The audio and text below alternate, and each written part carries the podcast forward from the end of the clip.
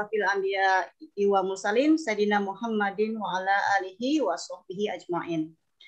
Rabbi shlorli sodri wa yasirli amri wa hlul uqdatam min lisani yafqahu qawli. Rabbi zidni ilma warzuqni fahma. Segala puji dan syukur kehadirat Allah Subhanahu wa taala yang telah melimpahkan rahmat, taufik dan hidayahnya kepada kita semua sehingga sampai saat ini kita masih diberikan nikmat iman dan nikmat Islam. Salawat serta salam kita curahkan kepada junjungan kita Nabi Muhammad SAW beserta keluarganya, para sahabatnya, tabiin, tabiut tabiin. Semoga kita sebagai umat Rasulullah Sallallahu Alaihi Wasallam kelak mendapatkan syafaatnya di yaumil akhir kelak. Amin ya rabbal alamin. Amin.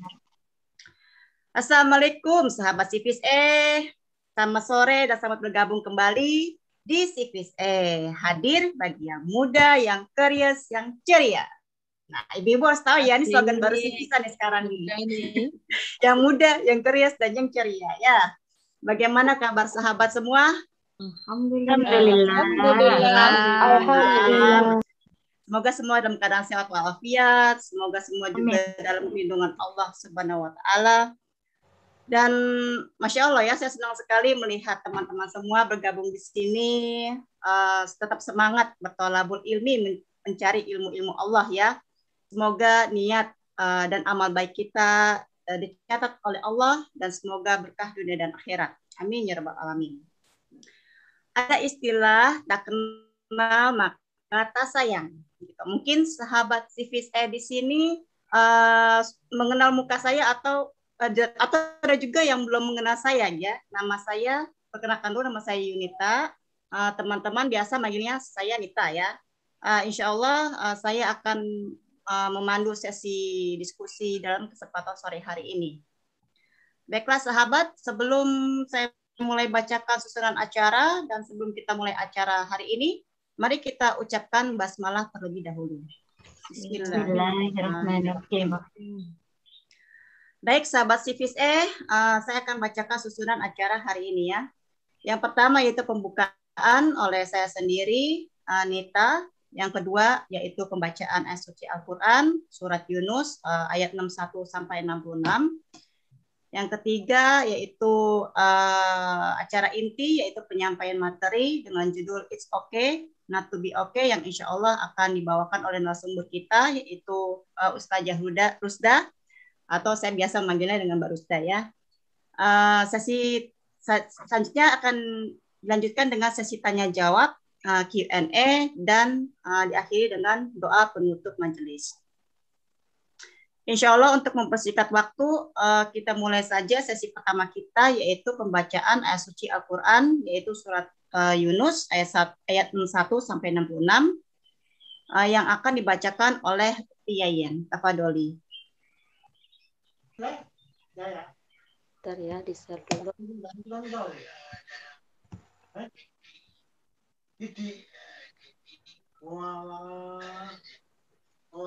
Assalamualaikum warahmatullahi wabarakatuh. Waalaikumsalam warahmatullahi wabarakatuh. A'udzubillahi Bismillahirrahmanirrahim.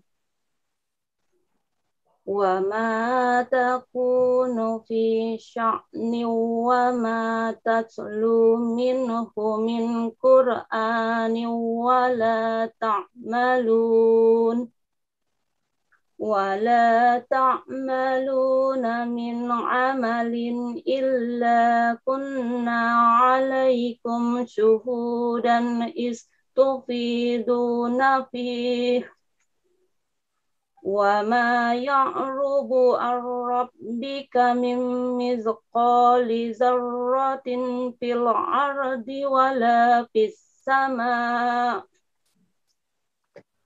ولا في السماء ولا أصغر من ذلك ولا أكبر إلا في كتاب مبين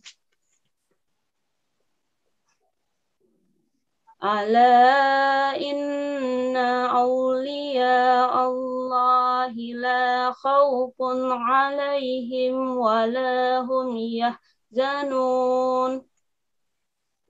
الذين آمنوا وكانوا يتقون. لهم البشرى في الحياة الدنيا وفي الآخرة.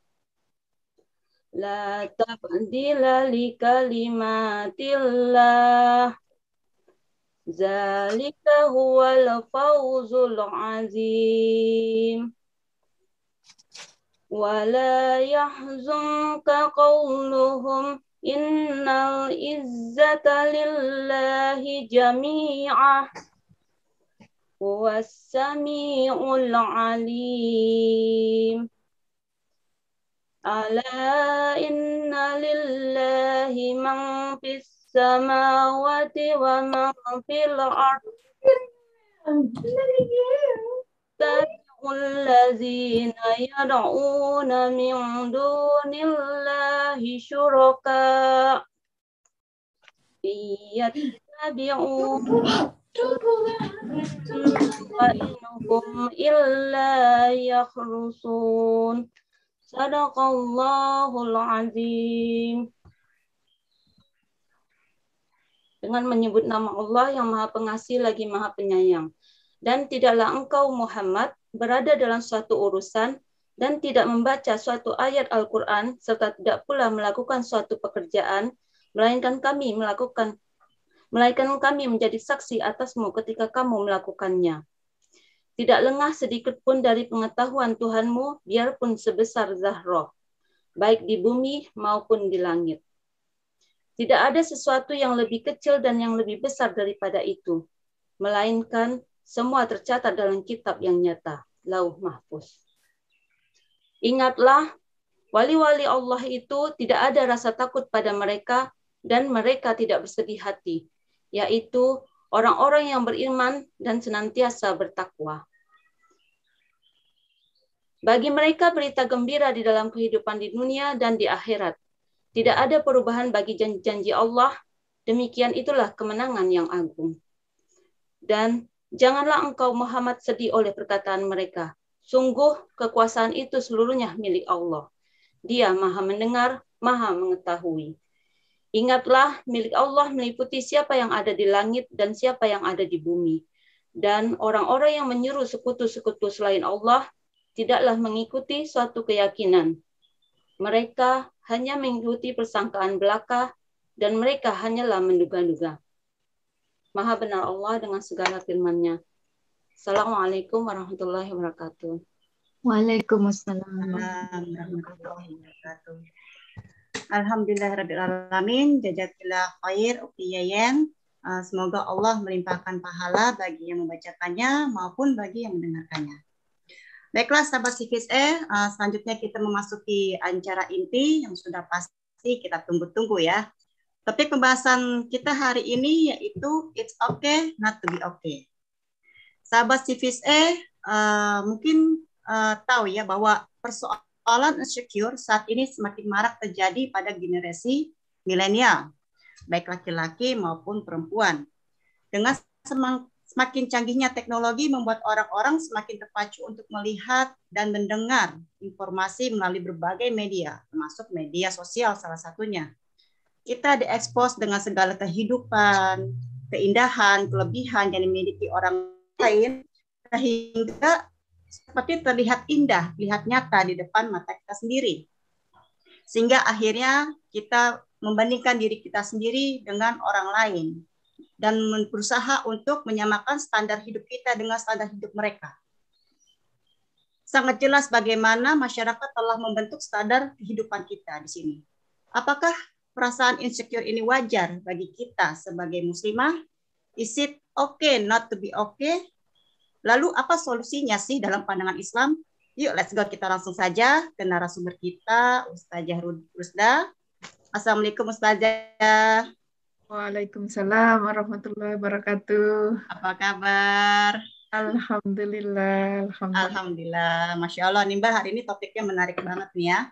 Membahas ya. tentang feeling insecure ya pasti sahabat civis eh di sini nih udah nggak sabar gitu untuk mendengar penjelasan yang baru sudah di sini nih ya. Insya Allah lah, tanpa membuang-buang waktu lagi, kita langsung saja kepada Mbak Rusda atau Ustazah untuk menjelaskannya. Silahkan, Tafadoli. Bismillahirrahmanirrahim. Assalamualaikum warahmatullahi wabarakatuh. Waalaikumsalam warahmatullahi wabarakatuh. Insya Allah saya share screen dulu ya. Oh, uh, minta itu share screen. Ya, di ini ya, di allow me to share, share screen. Udah? Oh iya, udah. Silakan Mbak Rusda.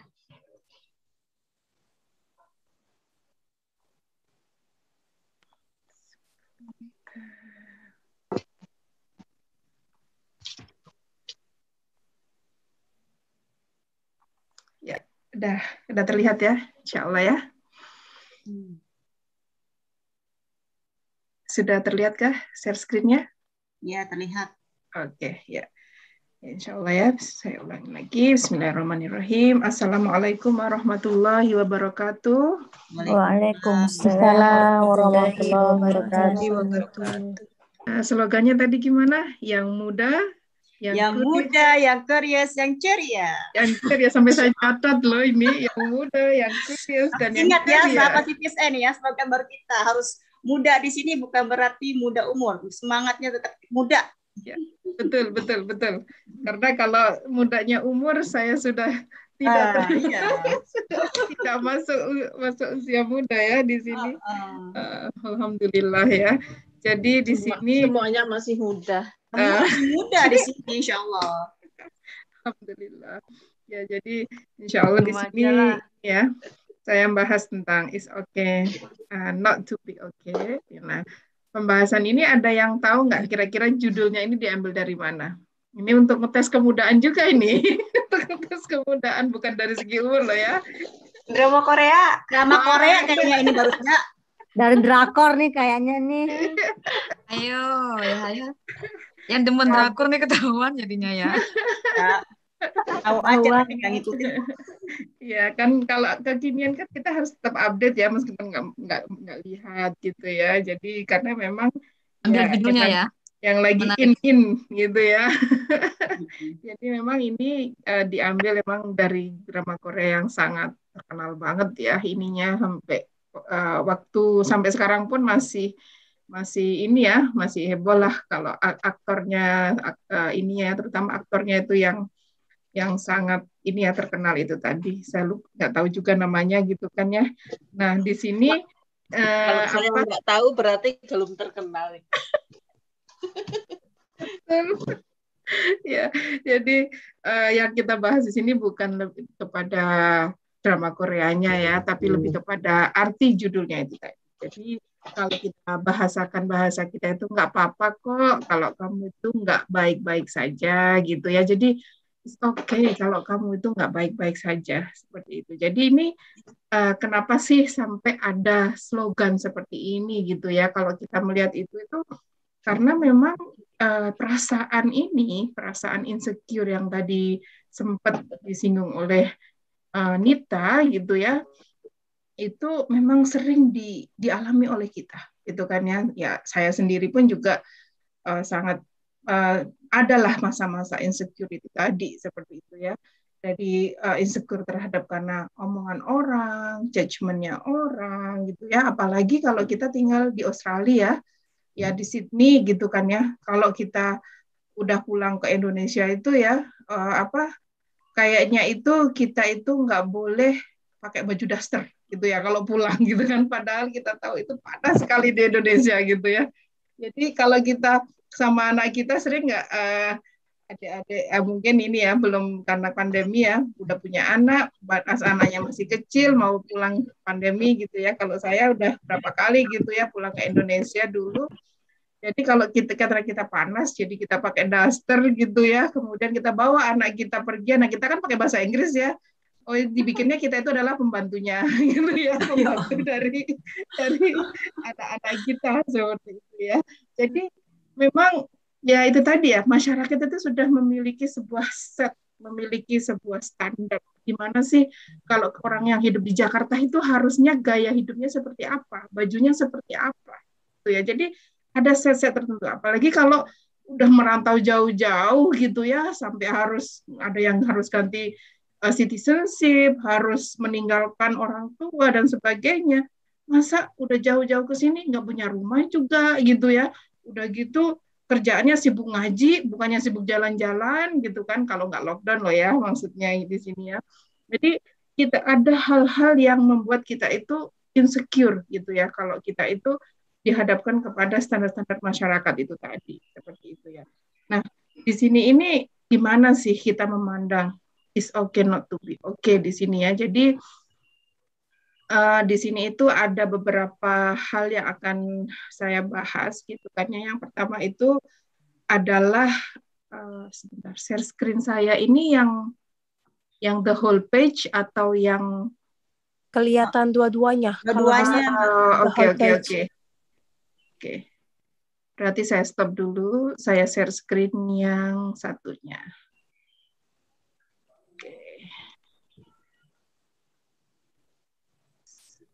Share screen. Ya. Nah, kalau kayak gini, yang Iya, ya, ya, better. Nah, ya, jadi uh, yang akan kita bahas di sini itu adalah ini ya, apa beberapa beberapa poin ya, gimana sih teorinya insecure itu tadi, itu ya. Kemudian terus bagaimana kita memandang sebuah masalah. Terus kapan kita bisa ngomong is okay not to be okay gitu ya? Apakah is okay not to be okay-nya itu pas saat itu atau memang itu hanya pelarian saja, gitu kan? Terus kita nanti akan membahas tentang tingkatan insecurity dan bagaimana memanage rasa insecure itu tadi. Ya, masuk ke teorinya ya. Jadi ya seperti tadi ya, seperti pengantar yang oleh Nita tadi ya, sistem Nita tadi jelaskan ya, kalau kita lihat sosial media itu semuanya perfect gitu kan ya. Bahkan masalah muka saja itu ya, itu hmm. tuh harus putih, glowing gitu ya, masya Allah gitu kan ya. Jadi kalau pas pas kita udah habis masak gitu ya, lagi mau duduk aja udah dua jam ini berdiri duduk lihat Instagram, aduh lihat orang mukanya glowing banget, terus ngeliat kita gitu ya, ya Allah gitu ya. Udah udah baunya belum mandi soalnya habis masak gitu ya. Jadi rasanya itu aduh jauh banget gitu ya. Udah gitu ada juga videonya itu sambil masak lagi ya mukanya glowing bajunya rapi sambil masak gitu kan. Istri idaman banget nih Mbak Nah, makanya itu idaman seperti itu ya, gitu kan. Udah gitu, udah punya punya suami yang bukan hanya ganteng, bukan hanya kaya, tapi juga soleh gitu kan, punya anak lagi ya yang cantik-cantik, tinggal di rumah yang besar, yang ada backyardnya, ada froniatnya, gitu kan. Terus di di garasinya itu bukan hanya satu mobil, tapi ada untuk istrinya sendiri, ada bahkan untuk supirnya sendiri, gitu kan ya. Terus kita melihat realita kita seperti itu kan, rumah aja masih nyewa, gitu kan. Udah gitu mobil alhamdulillah masih bisa jalan gitu kan ya. Udah gitu ya ada sih suami gitu kan ya. Tapi sibuklah kerja gitu kan. Jadi ya seakan-akan ya karena memang kehidupan di sini kan memang sangat dituntut ya kadang-kadang uh, apa untuk memenuhi standar hidup bukan memenuhi standar hidup ya memenuhi kebutuhan basic di sini itu kadang-kadang harus sangat kerja keras seperti itu. Sehingga ada para suami itu pun juga kalau pulang sudah capek sekali sehingga seorang ibu tadi itu harus pikir anaknya, harus mendidik anaknya, harus melakukan banyak hal sendiri seperti itu ya. Jadi masya Allah itu ada hal yang ideal dan ada realita.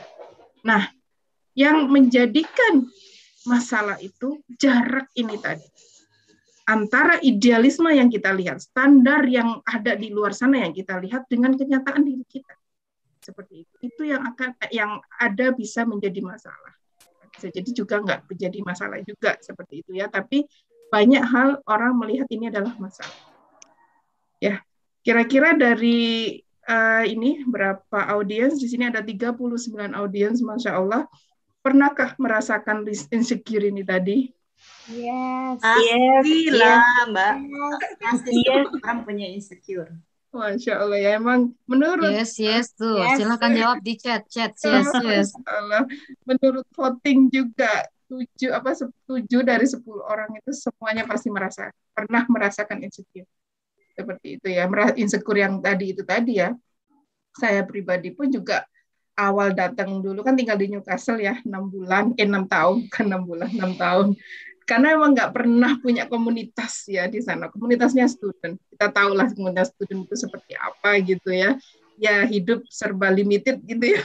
Kalau student itu karena kan student overseas ya bukan student sini seperti itu. Jadi kita biasa dengan eh, ya rumah eh, apa satu rumah dua kamar dihuni dua family seperti itu. Kemudian juga baju itu saling sharing gitu kan ya dan sebagainya. Dan em, punya mobil itu pun juga alhamdulillah asal jalan dan sebagainya gitu kan. Ketika datang ke Sydney dengan hiruk pikuk kota Sydney yang seperti ini gitu kan ya. Pertama kali datang ke pengajian MTR itu saya insecure banget gitu kan. Masya Allah lihat ibu-ibunya gitu ya. Yang yang saya lihat dulu yang paling saya terasa itu ketika melihat Uniat sama Mbak Leli almarhumah ya masya Allah mereka itu kan kalau pakai baju selalu matching ya ibu-ibu ya. Presentable Hmm. banget gitu kan. Presentable banget gitu ya. Jadi itu yang yang ya Allah udah gitu bisa nyupir lagi. Saya belum bisa nyupir waktu itu gitu kan. Belum bisa nyupir. Tapi ya itu tadi ya. Ada yang itu awal bisa awalnya sedikit jadi masalah buat saya gitu kan ya. Tapi kan memang kita itu alhamdulillah di sini kita itu punya dasar punya standar view yang berbeda dengan orang di luar sana itu tadi ya. Sehingga insecure-nya itu bahkan mereka adalah menjadi teman-teman terbaik saya seperti itu kan ya. Jadi ya itu tadi ya. Pasti semua orang itu uh, pernah merasakan uh, insecure ini tadi. Seperti itu ya. Ya ya kalau dari voting tadi 7 dari 10 orang itu ya. Mungkin ada yang nggak pernah merasakan ya. Kemudian uh, jadi secara simpelnya ya insecure itu apa sih? Yaitu kondisi di mana dia ada masalah ya.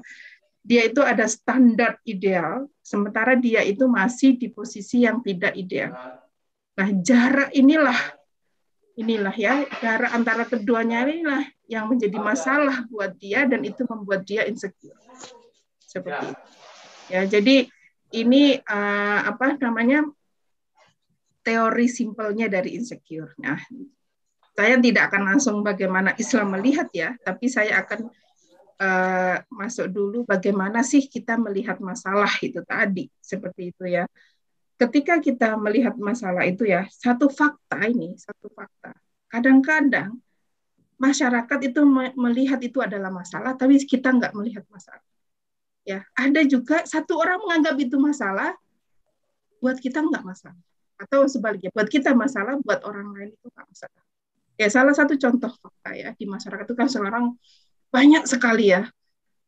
Wanita umur 30 tahun kalau tidak menikah itu udah aib gitulah ya udah aduh nggak banget gitu ya. Itu itu masalah buat masyarakat. Tapi mungkin buat kita buat saya pribadi ya yang nggak masalah lah belum ketemu jodohnya mau diapain lagi gitu kan ya. Atau sekarang sekarang ya lagi in ya uh, orang yang punya anak banyak itu uh, masalah gitu ya child free kayak sekarang gitu kan ya. Jadi bagi kita itu ya nggak masalah gitu kan. Bahkan ada juga lagi yang lain lagi. Kok udah nikah lama tidak punya anak sih? Seperti itu ya. Jadi banyak sekali set-set ketika uh, standar atau beberapa hal view gitu ya orang itu melihat sebuah masalah itu tadi jadi kalau kita uh, lihat itu ada beberapa view ya. View-nya itu diri sendiri. Bagaimana dia enaknya dia aja gitu kan. Ya kayak tadi perempuan menikah. Kalau nggak menikah 30 tahun enggak nggak masalah buat saya. Ya maksudnya dia mengambil paham mungkin uh, ya saya enak-enak gue gitu ya standarnya dia gitu kan. Ya meskipun nggak masalah juga ya kalau memang belum ketemu jodohnya seperti itu. Atau misalkan uh, keluar rumah gitu ya pakai pakai lagi winter pakai baju apa pakai celana training atau apa ya nggak masalah buat dia. Itu udah yang penting anget dan juga uh, ini apa namanya menjaga dia dari dingin. Apakah menutup aurat atau enggak itu ya standarnya keenakan dia aja seperti itu. Kemudian ada standar masyarakat. Saya ini ya kohos ya. Oke. Ya, kemudian ada standar masyarakat. Ya, tadi itu yang set-set ya. Kalau perempuan itu standarnya itu harus seperti ini. Kalau udah jadi ibu, itu tuh harus pintar masak, harus ini ini ini gitu ya. Terus kemudian uh, kalau dia itu apa namanya laki-laki, itu itu harus tingginya sekian, harus berjenggot, harus ini ya. Ya, emang ada mereka memberikan memberikan set rule, memberikan standar-standar tertentu seperti itu ya. Kalau tinggal di Australia itu harusnya kayak gini gini gini gitu ya. Kalau nggak punya rumah itu ya rugi gitu ya. Yaitu pandangan ya masyarakat pada umumnya di sini seperti itu. Kemudian ada pandangan yang normatifnya. Di normatif sinilah nanti kita akan membahas bagaimana uh, mikiasul amal itu atau standar amal itu adalah dari syariah ya dari Islam seperti itu. Ya, jadi kan ya bagaimana gitu ya kan ya kita itu kan seringnya membanding-bandingkan diri kita dengan orang lain gitu ya. Jadi sering banget ya ya tadi itu ya aduh pas baru masuk ke buat sebuah komunitas gitu ya biasanya itu kan kader duluan gitu ya. Karena ya kita hanya melihat luarnya saja gitu kan. Aduh udah soleha soleha. Udah soleha soleha baju apa maksudnya kalau pakai baju itu udah syari matching dan sebagainya gitu ya. Udah gitu sangat independen. Ya pokoknya ini ya apa uh, ini ya kalau ngelihatnya cuma luarnya aja gitu ya ya kita udah mungkin aduh nextnya nggak akan datang lagi ngaji gitu ya mungkin.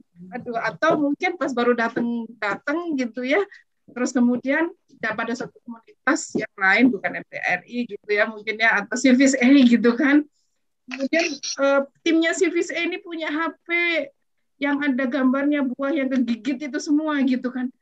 Kan uh, ini ya ya mungkin pas lagi offline gitu kan ya lagi uh, ini di kafe seperti waduh saya sendiri HP-nya nggak seperti itu gitu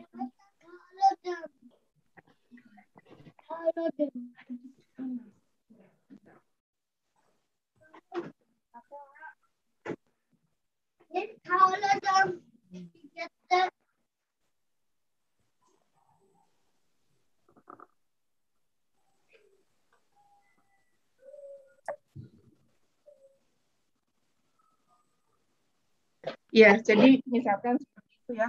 Jadi akhirnya kita nggak mau nggak mau ke situ lagi. Padahal ya ya itu ya itu adalah hal yang biasa atau apa dan mereka juga nggak melihat hal-hal seperti itu gitu kan. Jadi kadang-kadang orang itu nggak mau berpikir terlalu mendalam, nggak mau berpikir rumit, akhirnya membuat dirinya itu banyak menghadapi situasi yang rumit.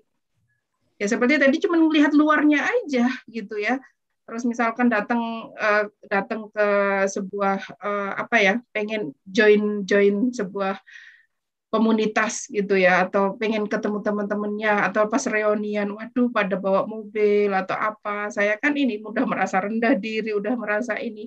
Ya tidak seperti itu gitu ya. Kalau ya akhirnya kita membuat diri kita itu dalam situasi yang rumit. Padahal mungkin ya sohot gitu ya. Kalau orang melihat standarnya materi gitu kan ya gitu. Jadi jadi ya istilahnya kita itu agar kita tidak sering membandingkan diri kita dengan orang lain itu, harus bisa berpikir gitu ya.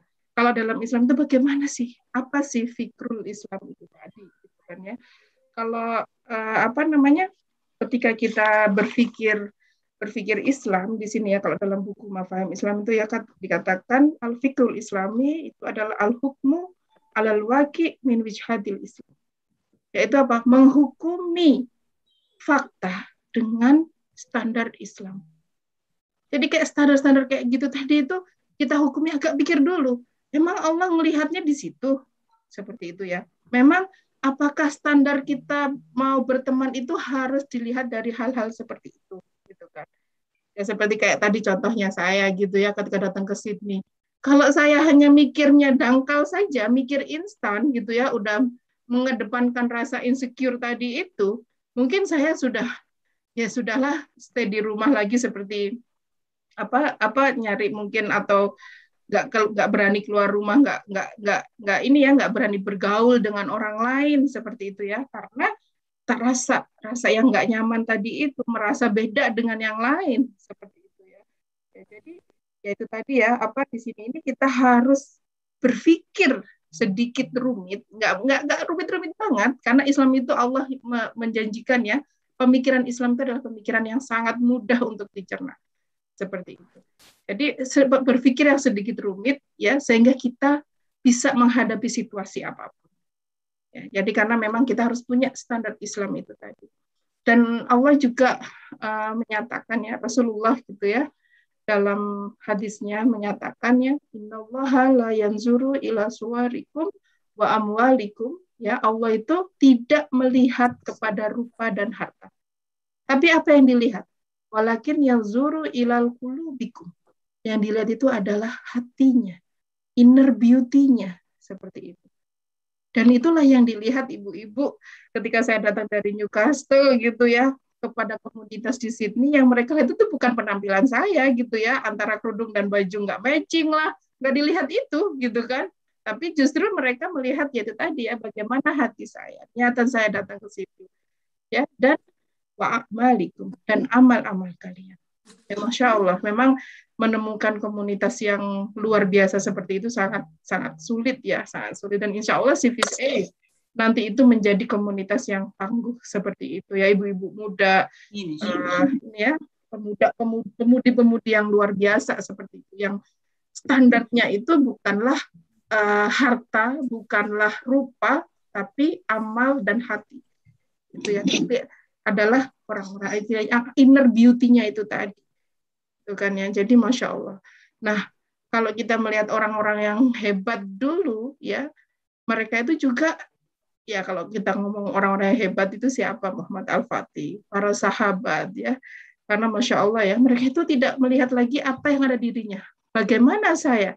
Bagaimana apa posisi saya, kondisi saya? Mereka itu udah nggak melihat di situ tapi apa yang bisa mereka perbuat untuk memberikan manfaat. Ingat ketika perang Tabuk, ada orang yang memberikan seluruh hartanya. Ada orang yang memberikan separuh hartanya. Para sahabat yang ada orang yang memberikan satu pot kurma. Ada yang memberikan cuma dua biji kurma. Jadi mereka melihat apa yang bisa saya berikan. Ada yang sampai menangis, ya Rasulullah, saya tidak memiliki eh, kendaraan untuk pergi perang ada yang yang yang sampai yang buta gitu ya Allah ya uh, bukan buta ya tapi udah tua ya masya Allah itu yang akhirnya meninggal di depan pintunya uh, ini ya di di itu ya ketika yang Muhammad Al Fatih itu tadi bukan zamannya Muhammad Al Fatih ya masih jauh sebelumnya masih para sahabat itu pun juga seperti itu sampai minta-minta kepada Rasulullah ya Rasulullah saya ingin ikut berjihad meskipun mungkin bagi pasukannya aduh nanti ini udah tua masih mau ikut lagi gitu ya. Jadi memang kondisi apa pun itu dia nggak melihat kondisinya. Tapi apa yang bisa saya perbuat? Gitu. Ya. Kalau emang diizinkan oleh Rasulullah mereka mereka berangkat. Dan apa pun yang diberikan tadi dua biji kurma, satu sak kurma, seluruh hartanya, ya semuanya diterima. Karena memang ya hisapnya masing-masing lah. Kalau hartanya banyak, terus dia ngasihnya cuma dua kurma, ya nggak sebanding seperti itu. Jadi memang Allah itu tidak akan melihat apa yang kondisi kita itu seperti apa, tapi apa yang kita perlu. Bagaimana hati kita. Seperti itu. Dan sebetulnya ya kondisi baik atau maksudnya anugerah atau nikmat itu pun kan juga menjadi masalah kalau kita tidak bisa memanfaatkannya. Dan kondisi yang buruk menurut kita ya seperti sakit dan semuanya itu pun juga bisa menjadi nikmat dan juga bisa menjadi masalah. Ya nikmat kalau kita mampu melihat hikmahnya, menjadi masalah kalau kita tidak bersabar di dalamnya. Jadi memang di sini ini ya semuanya itu akan menjadi masalah. Ya, tapi Rasulullah mengatakan segalanya baik bagi seorang mukmin.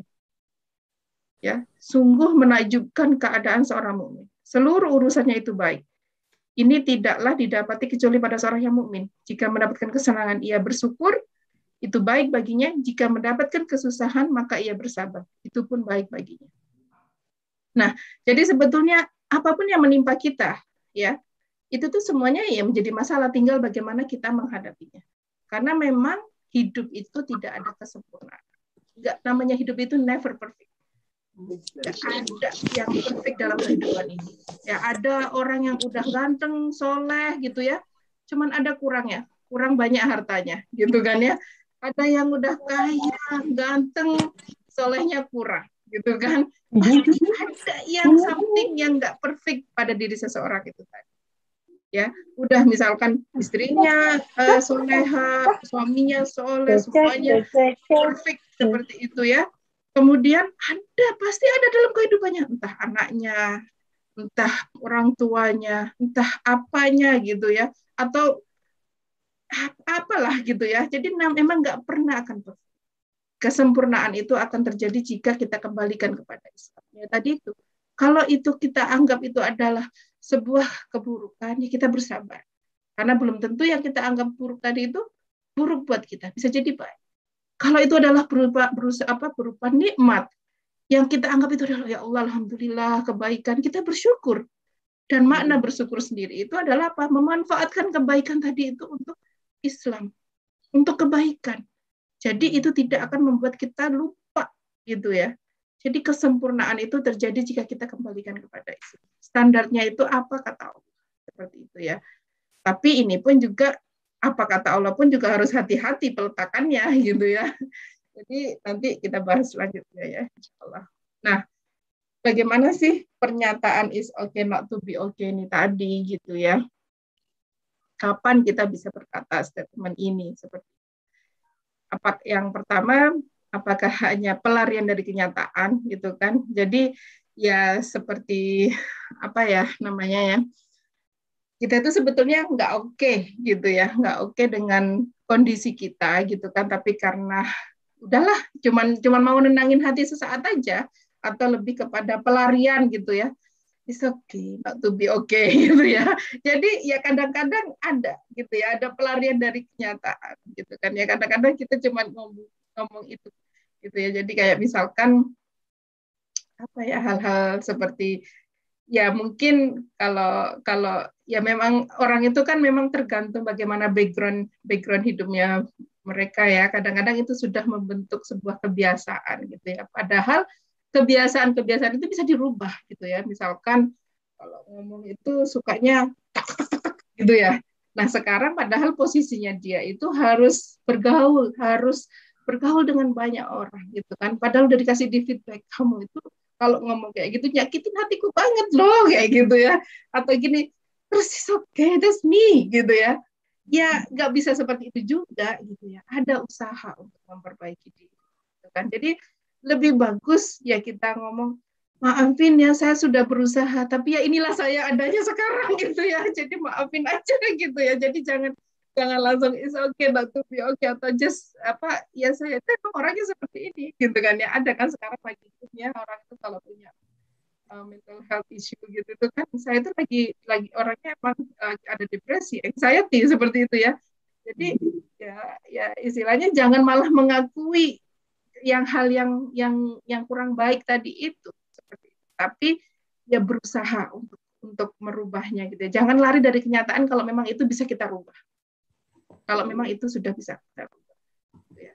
Dan sebetulnya is okay not to be okay itu ada tempatnya di Yang sesungguhnya is okay not to be okay itu ada. Yaitu kalau ibu, adik-adik gitu ya atau sister-sister di sini bukan dalam surat Al-Baqarah uh, ayat 156 157 di situ kan Allah berfirman ya di sini nih ya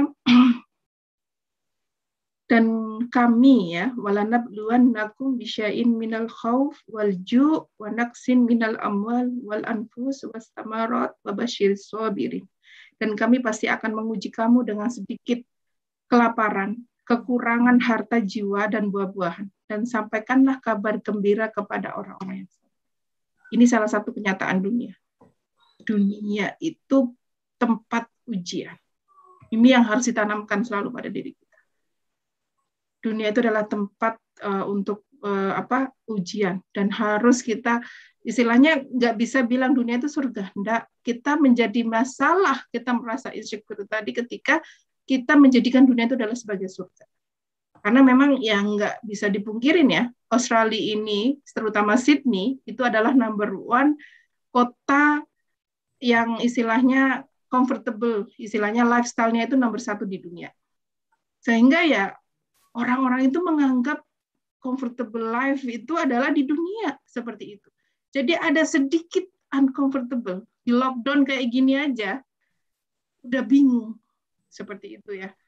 Oh ke mana saya? Ya gitu kan sampai akhirnya ya demo seperti itu ya karena memang ya itu tadi mereka menganggap dunia ini adalah surganya mereka seperti itu gitu ya beda di sini dengan kenyataan nih karena siapa yang bikin dunia? Allah kan? Allah itu akan memberikan ujian. Kemudian di selanjutnya dalam ayat berikutnya alladzina idza asabathum musibatun qalu inna lillahi wa inna ilaihi rajiun. Ya orang-orang sabar tadi itu siapa? Yaitu orang-orang yang apabila ditimpa musibah mereka berkata inna lillahi wa inna ilaihi rajiun. Inilah statement is okay not to be okay yang sesungguhnya itu tadi jadi kalaupun Allah cuma ngasih rezekinya segitu, is okay not to be okay. Dan sandarannya apa? Sandarannya itu kepada Allah Subhanahu wa. Bukan kepada diri kita sendiri. Lah, bukan saya yang yang punya kuasa rezeki misalkan sama-sama uh, ini ya kerja di di di siapa ya ya mungkin Widi sama Warsidi sama-sama nurse-nya gitu kan cuman beda hospital beda uh, ininya kepala ruangannya gitu kan ya. Jadi ya agak beda rezekinya dalam artian dalam waktu pemberian uh, shift atau apa seperti itu. Ya, ya itu sudah ditetapkan oleh Allah seperti itu ya. Jadi ya ya ini ya is okay not to be okay. Kita udah berusaha minta gitu kan saya nggak mau kerja hari ini atau ini karena keperluan anak-anak dan sebagainya atau minta nambah gaji atau tapi kalau di sini kan ada standar gaji ya seperti itu ya dan sebagainya. Kalaupun memang beda, lebih sedikit ataupun lebih banyak, ya itu tadi ya. Ataupun akhirnya kita cuman dikasih cuma sehari, padahal kita mintanya dua hari, seperti itu, ya innalillahi wa Sesungguhnya semuanya adalah milik Allah dan akan kembali kepada Allah. It's okay not to be okay, gitu ya. Karena memang kita tidak punya kuasa di situ. Seperti itu atau hal-hal yang tadi itu ya kita udah punya anak, udah susah-susah melahirkan, tiba-tiba Allah ambil kembali anak ya banyak sekali juga kasus-kasus stillborn. Itu itu saya nggak bisa bayangin ya kalau saya kan masih maksudnya masih punya kesempatan untuk merawat gitu ya sampai 8 tahun. Yang stillborn itu kita, uh, ini ya udah melahirkan gitu ya tapi nggak sempet. Menyusui pun tidak sempat seperti itu ya. Subhanallah itu sangat sangat luar biasa kesabaran yang di, di, di, di, dibutuhkan gitu ya bagi ibu yang di, diambil amanahnya oleh Allah wa Tapi itu tadi is okay not to be okay. Ya, kan untuk uh, ini ya apa untuk menyadarkan segala sesuatunya kepada Allah itu memang tidak mudah. Ini semua perlu latihan. Jika Allah mengatakan dalam surat Al-Ahzab 36, dan tidaklah pantas bagi laki-laki yang mukmin dan perempuan yang mukmin apabila Allah dan Rasulnya telah menetapkan suatu ketetapan. Ketika Allah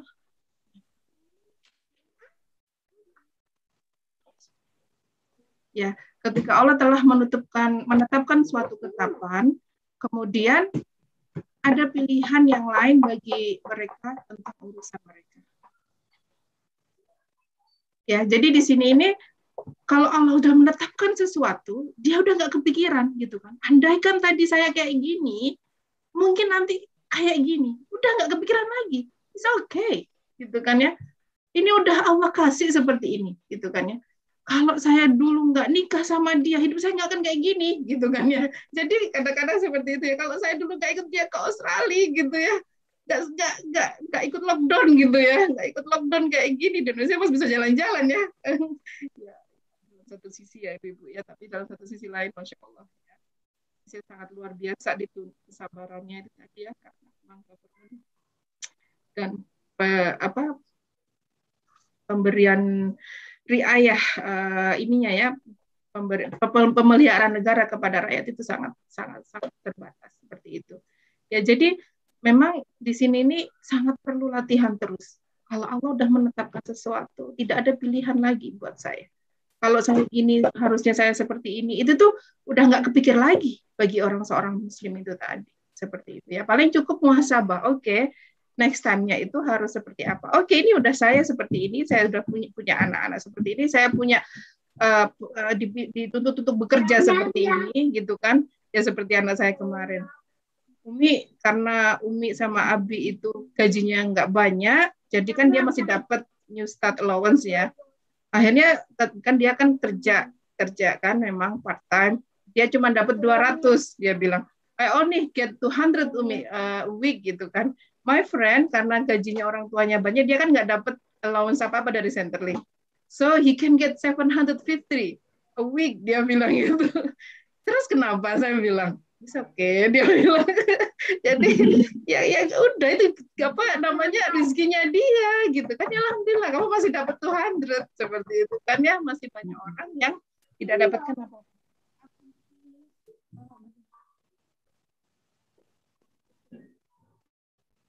ya jadi ya ya seperti itulah ya. Kadang-kadang ada hal-hal yang di luar kuasa kita. Seperti itu. Dan Allah udah tetapkan itu ya udah is okay gitu ya ya is okay not to be okay seperti itu. Kemudian nah ya Allah ya maaf ya ibu-ibu itu anak-anak buka pintu buka pintu. Kemudian juga yang harus kita kita ingat juga adalah Islam itu adalah jalan tengah. Maksudnya itu apa? Islam itu ya Allah Allah juga tekankan ya kamu itu untuk memang kehidupanmu untuk akhirat tapi jangan lupakan dunia. Jadi ada proporsinya. Dunia tetap punya proporsi ya, tetap meskipun visi misi kita itu tetap kepada akhirat, meskipun tidak akan pernah seimbang gitu ya, meskipun nggak pernah akan seimbang. Di sini ada salah satu contoh ya kasusnya Abu Darda dan Salman Al Farisi. Masya Allah, mereka ini berdua dipersaudarakan oleh Rasulullah SAW ya ketika Rasulullah datang ke Madinah. Abu Darda ini diceritakan kalau pas saya baca ya ketika ibu-ibu ketik ya kisah Abu Darda dan Salman Faris ini luar biasa. Mereka itu sal, awalnya Salman minta Abu Darda untuk ya ini cerita lainnya nggak usah lah ya. Jadi pada suatu saat Salman berkunjung ke rumahnya Abu Darda, kemudian melihat istrinya yang yang bajunya kusut gitu ya, kemudian dengan makanan yang juga sangat terbatas seperti itu kan, dan dia bertanya e, mana Abu Darda? Oh dia ada lagi bekerja seperti itu. Kamu kok seperti ini? Dia itu sudah lupa sama saya. Saya dia merasa saya dia itu nggak punya istri gitu kan ya karena siang ya bekerja, malamnya dia beribadah kepada Allah. Gitu kan. Kemudian dikatakan di sini. Kemudian akhirnya si Salman ini tadi uh, dan siangnya dia juga berpuasa ibu-ibu. Itu hebatnya ya, bekerja dan berpuasa. Nah, kemudian akhirnya Abu Darda ini uh, datang ya menemui Abu Darda dan minta, uh, Salman menemui Abu Darda ya ayo kita makan gitu kan. Saya sedang berpuasa.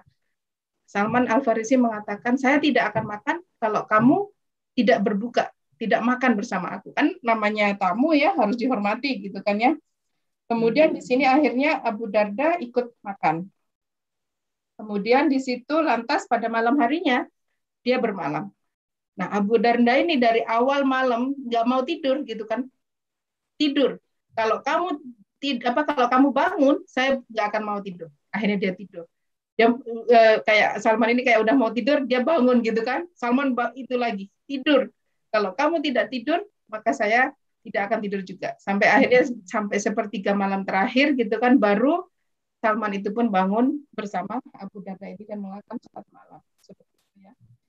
Kemudian uh, di sini ketika ini ya uh, besok harinya Abu Darda ini ini laporan kepada Rasulullah. Ya Rasulullah kemarin Salman ini melakukan ini ini ini kepada saya. Ya kemudian uh, di sini uh, Rasulullah bersabda ya sesungguhnya Robmu mempunyai hak atas dirimu, badanmu mempunyai hak atas dirimu, dan keluargamu, istrimu juga mempunyai hak atas dirimu. Maka tunaikanlah hak-hak mereka. Ya, jadi memang kadang-kadang memang ya ada posisi yang ideal ya yang padahnya itu ya kadang-kadang kalau melihat ke depan Rasulullah salah satu contohnya saja kakinya Rasulullah sampai bengkak karena sholat. Untuk nyontoh satu hal aja kita tuh kayaknya ya Allah jauh dari kehidupan Rasulullah. Jadi kalaupun kita sholat malam sampai berrokaat-rokaat itu untuk mencontoh ya untuk kondisi yang ya memang kita ingin mencontoh Rasulullah tapi untuk memper seperti itu aja itu udah sangat berat seperti itu. Jadi memang Abu Darda ini lebih kehidupannya itu lebih condong kepada situ. Dan diingatkan oleh Salman Al Farisi. Diingatkan ya, Salman Al Farisi ini adalah temannya. Diingatkan oleh Rasulullah. Jangan seperti itu. Tapi di suatu saat lain ada para sahabat yang lain ya datang menjumpai Rasulullah. Ya Rasulullah, saya itu ingin jalan-jalan. Mungkin dia capek dan sebagainya gitu ya. Kemudian apa jawabannya Rasulullah? Jalan-jalannya atau tamasyanya seorang mukmin itu adalah berjihad. Beda kan? Kalau tadi ke Abu Darda, tunaikan hak badanmu, hak uh, istrimu, gitu kan ya. Jadi sedangkan kepada sahabat yang lain, istilahnya kebalikan gitu kan tamasyanya seorang mukmin itu adalah berjihad. Jadi ini tergantung kepada siapa yang nanya. Tergantung kepada bagaimana kondisi orang itu yang nanya tadi itu. Jadi memang di sinilah perlu adanya guru dan komunitas. Ya kalau guru ini yang tahu gitu ya, atau musrifah gitu ya, atau orang yang yang dekat dengan kita seperti itu. Sehingga kalau misalkan gitu ya, kita tahu ini ada salah satu dari saya kita yang ya Allah rempong banget atau udah udah ini banget gitu ya. Sampai istilahnya agendanya padat. Sampai waktu masa liburan pun dia masih sibuk sekolah online atau apa gitu ya misalkan gitu kan. Pas kebetulan pas uh, bisa gak lockdown ya bisa jalan-jalan. Maka ya seorang muslimah ini harus bisa ngepus guru ini harus bisa ngepus keluar jalan-jalan. Karena harus memenuhi hak-hak anak-anaknya mungkin ya atau hak keluarganya seperti itu. Tapi kalau ada yang tadi itu ya, ya emang kerjaannya sudah ya ya ini tadi ya datang ke pengajian juga Senin Kemis gitu ya. Alhamdulillah sih Senin sama Kemis maksudnya jarang-jarang gitu ya. Jarang-jarang gitu ya. Terus nggak apa datang gitu saya uh, mau jalan-jalan ini tadi. Ya maka di situlah ya jawaban Rasulullah ya kalau kita mungkin nggak ngingetin seperti itu ya mungkin ya udah dipenuhin nggak amanah ini atau ini seperti itu ya atau kalaupun nggak ada guru komunitas ya seperti sama Farisi tadi. Teman yang bisa ngingetin. Kalau udah kebablasan udah ke dunia banget ditarik lagi. Jangan terlalu condong ke sana. Kalau sampai lupa sama istrinya sampai lupa sama anaknya sampai karena banget ya kepada ibadahnya kepada uh, segala halnya ditarik lagi. Jangan lupakan ini kamu juga ada hak istrimu hak anak-anakmu hak badan seperti itu Ya jadi masya Allah ya uh, Islam itu yaitu tadi di sinilah uh, apa rasa hal-hal Islam itu yang harus kita kita tahu gitu kan ya. Terus kemudian juga kita kita dia harus melakukan yang terbaik yang terbaik untuk dakwah karena ya tadi itu jangan dengan alasan ya saya kan berpakaian compang camping atau berpakaian seperti ini kan memang ya karena emang saya comfortable karena memang ya inilah saya seperti itu ya. Tapi ya nggak jangan seperti itu. Itu yang selalu diingatkan oleh ya komunitas saya di sini gitu kan sampai masya Allah sahabat saya yang meninggal itu ya sampai uh, Mbak Leli itu ya sampai kadang-kadang Mbak kalau ngasih saya itu selalu ini bajunya kerudungnya pakai yang ini ya. Seperti karena memang saya sukanya antara kerudung sama baju itu selalu mix match seperti itu ya.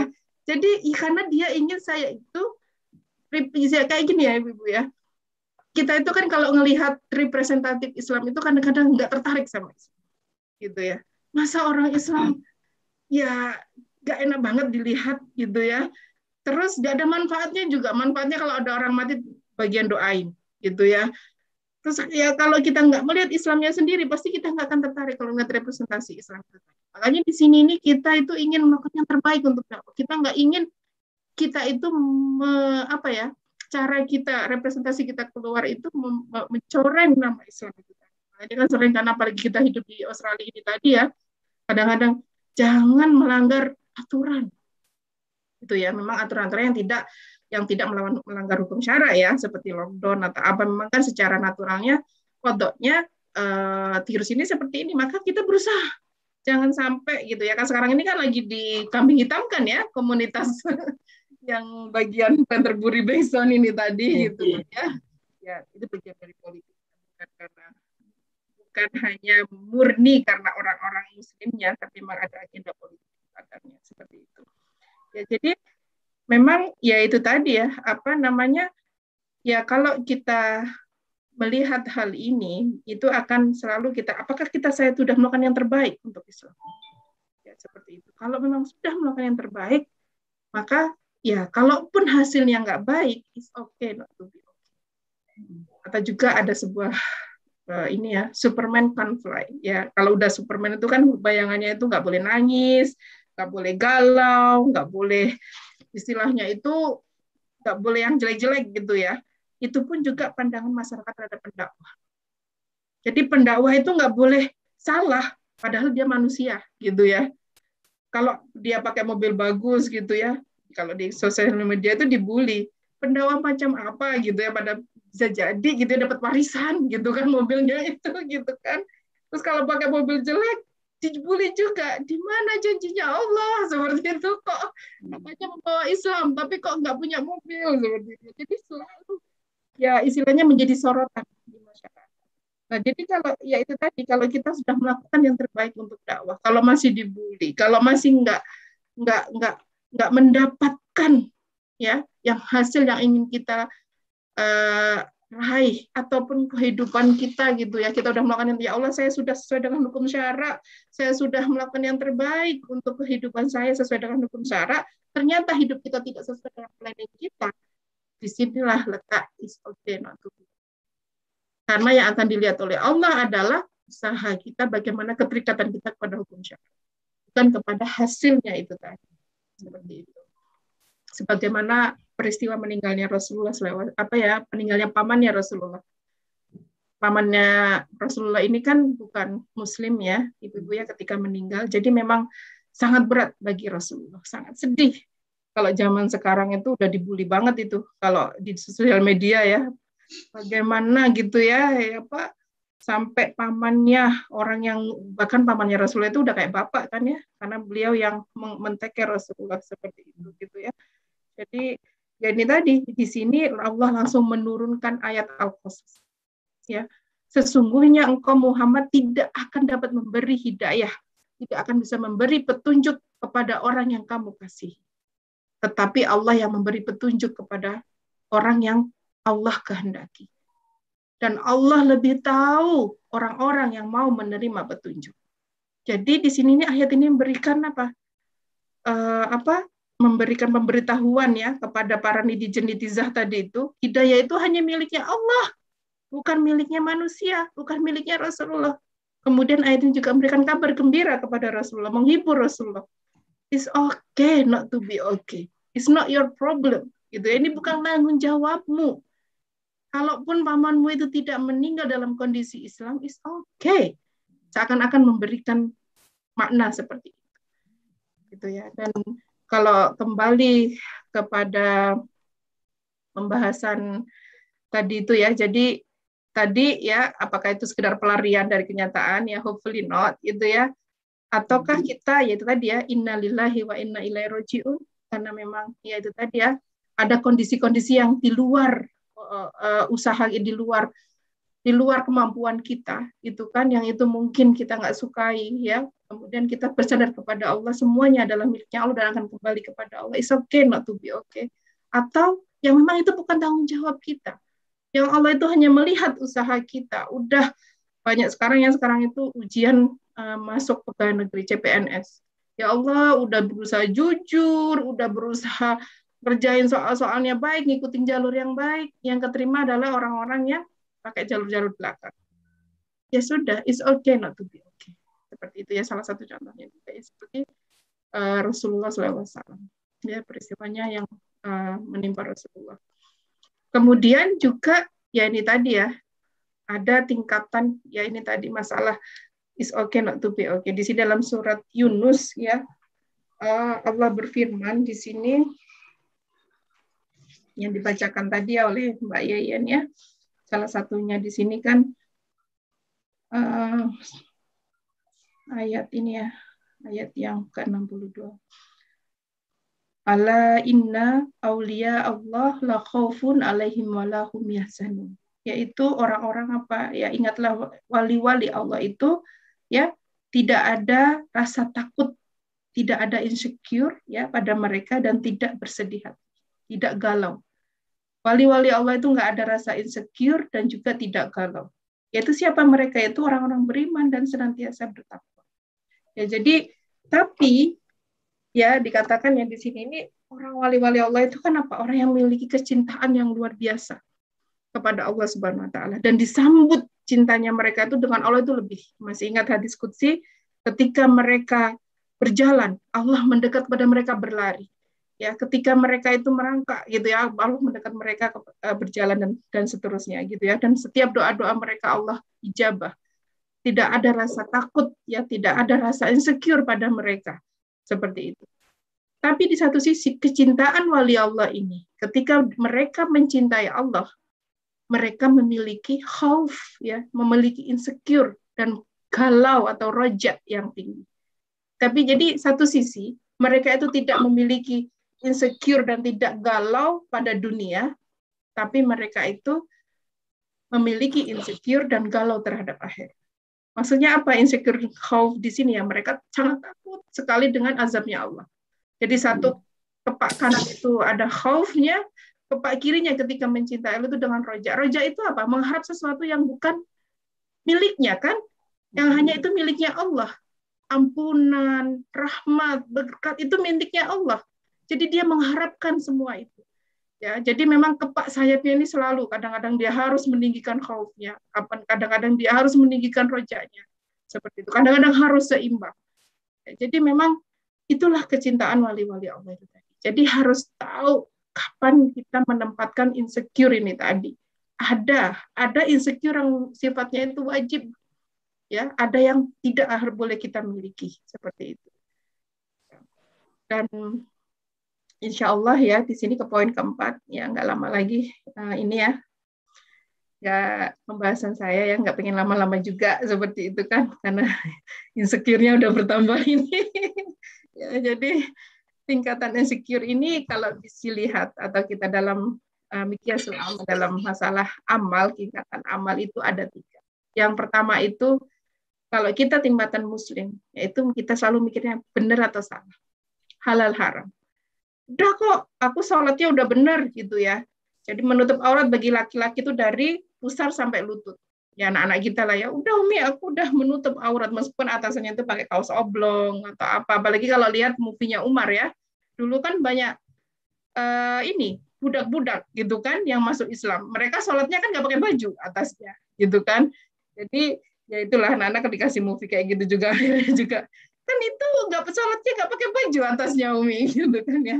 Jadi ada aja ya. Jadi ya ini tingkatan jadi standarnya masih halal dan haram nanti akan naik lagi. Jadi jangan jangan stay kepada tingkatan itu aja.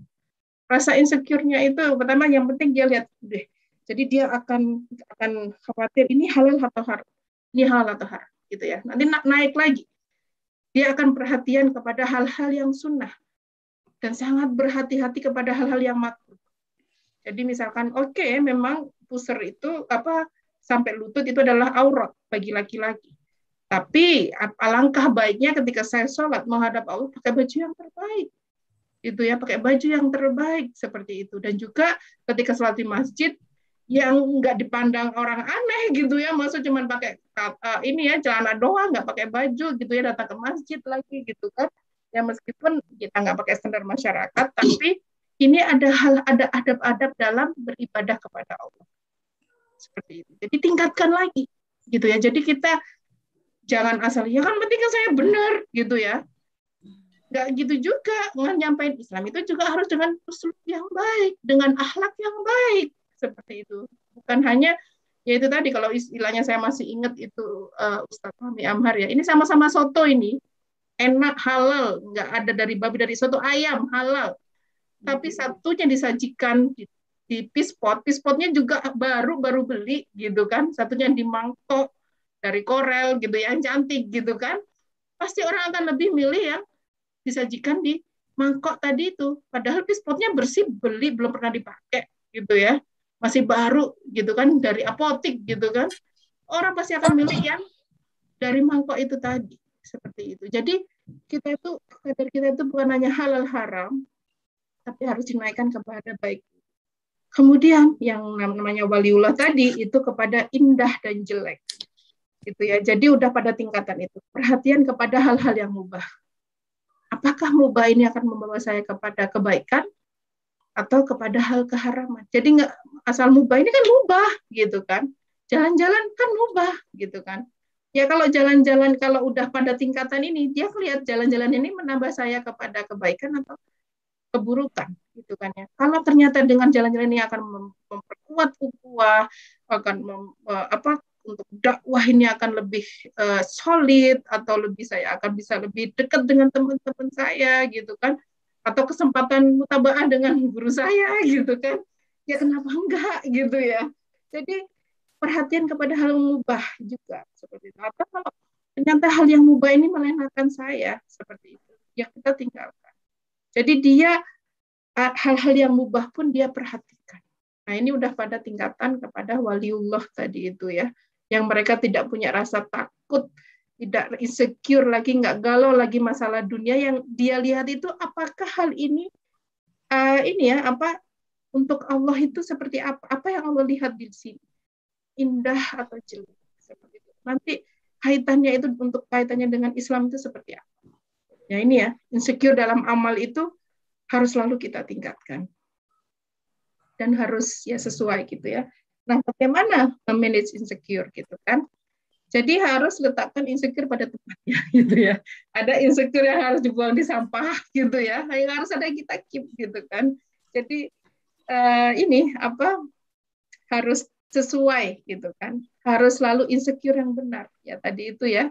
Innalillahi wa inna ilaihi rajiun ya. Dan kalau emang bukan tanggung jawab kita ya kalau corona jangan merasa bersalah juga ada corona ngapain gitu ya bukan kita yang bikin corona kecuali memang ya kita ilmuwan terus bikin corona terus akhirnya menjadi seperti ini ya mungkin ya gitu kita harus tobatan nasuha tapi ya ini semuanya karunia Allah gitu ya apa pun yang terjadi sama yang terjadi saat ini ya nggak perlu insecure seperti itu. Makanya salah satu juga uh, ini ya bulan Muharram. Ini kan peristiwanya uh, Nabi Musa ya.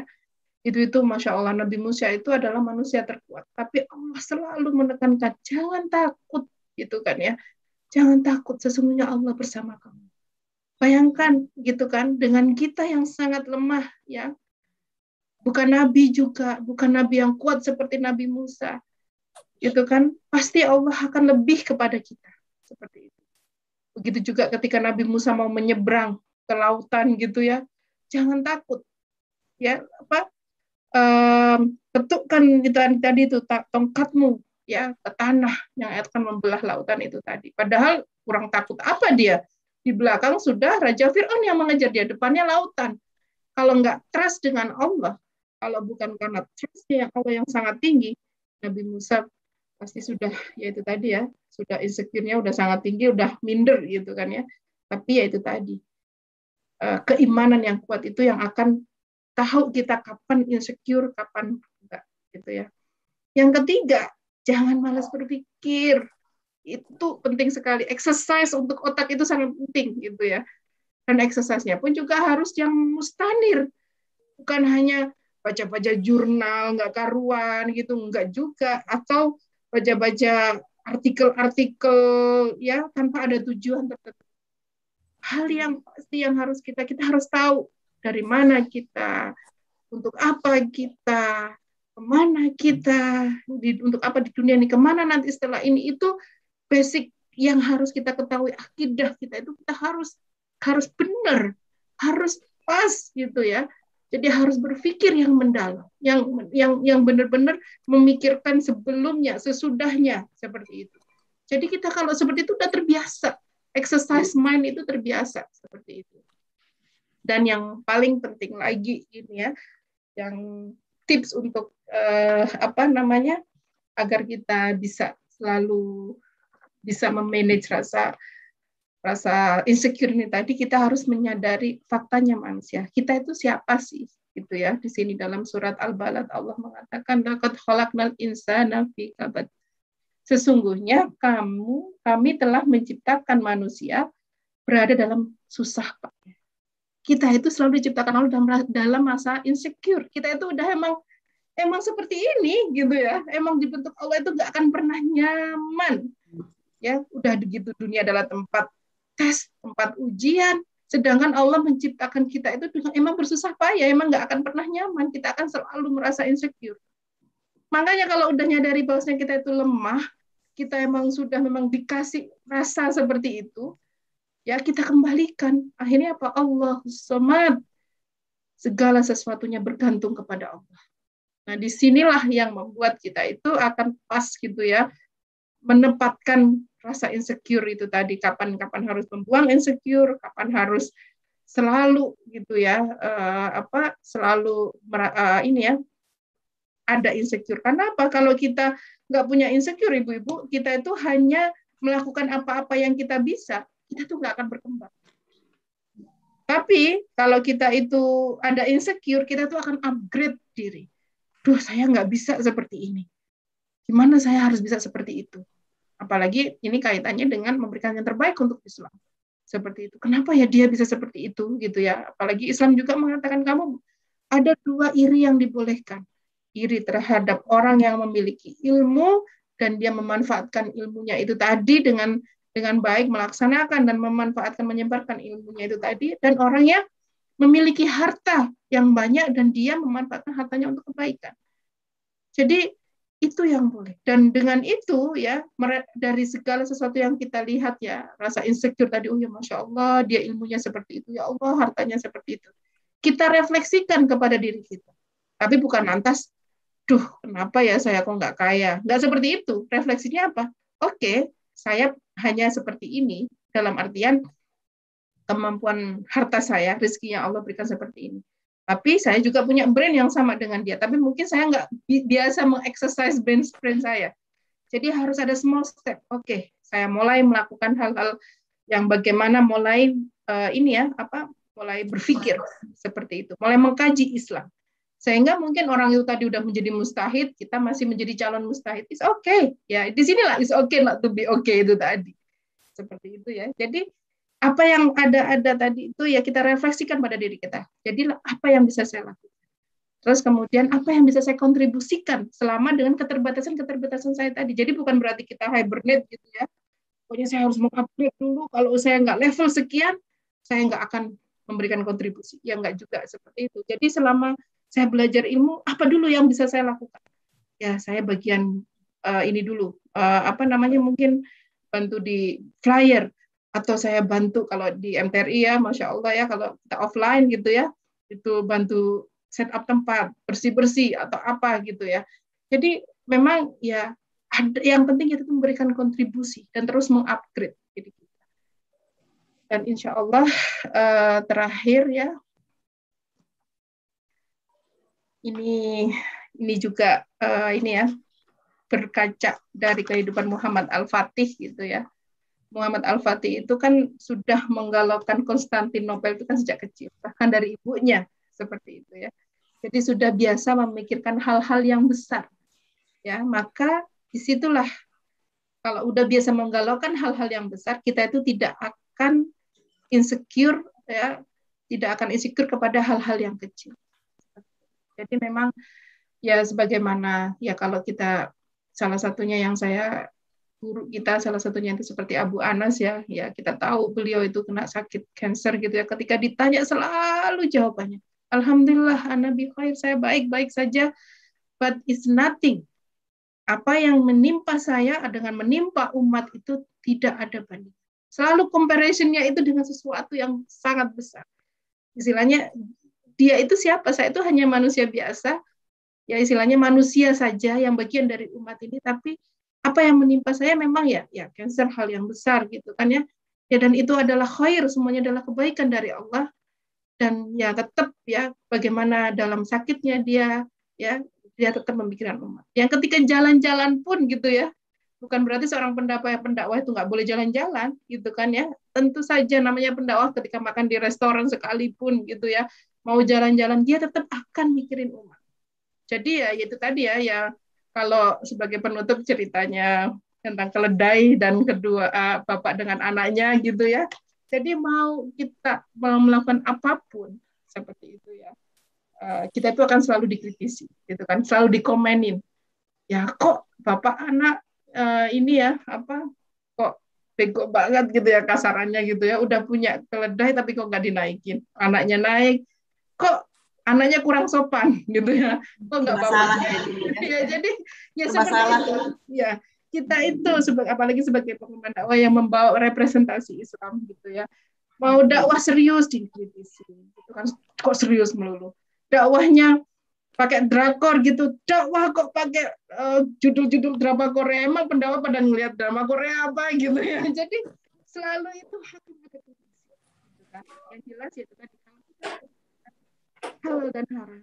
Baik dan buruk indah dan eh, indah dan terpuji tadi. Itu tadi ya antara indah dan buruk seperti itu sudah kita lalui seperti itu. Dan kalau masih ada judgement masih ada komen-komen it's okay not to be okay. Ya seperti itu.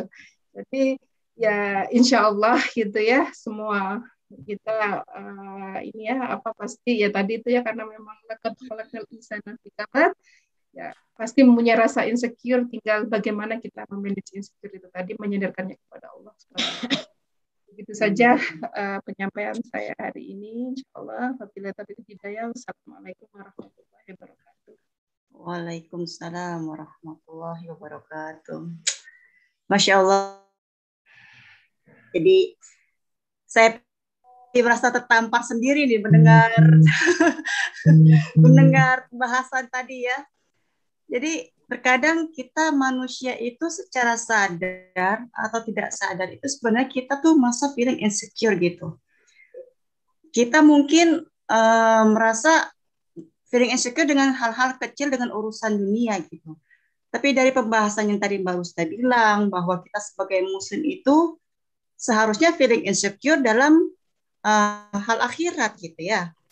Nah, yang yang sangat berkesan itu pada saat uh, kita memang diciptakan oleh Allah uh, hidup di dunia itu memang untuk bersusah payah ya, diberikan ujian, diberi cobaan.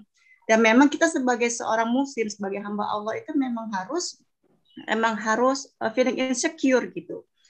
Feeling insecure bagaimana agar kita bisa menggapai surganya Allah gitu. Karena urusan kita dunia itu singkat. Jadi kita sebagai hamba Allah, sebagai muslim, kita usahakan melakukan amal perbuatan sebanyak-banyaknya untuk umat gitu, untuk manfaat uh, orang lain dan juga untuk uh, untuk agama gitu. Sehingga kita sendiri uh, melupakan feeling insecure yang masalah kecil-kecil tadi gitu.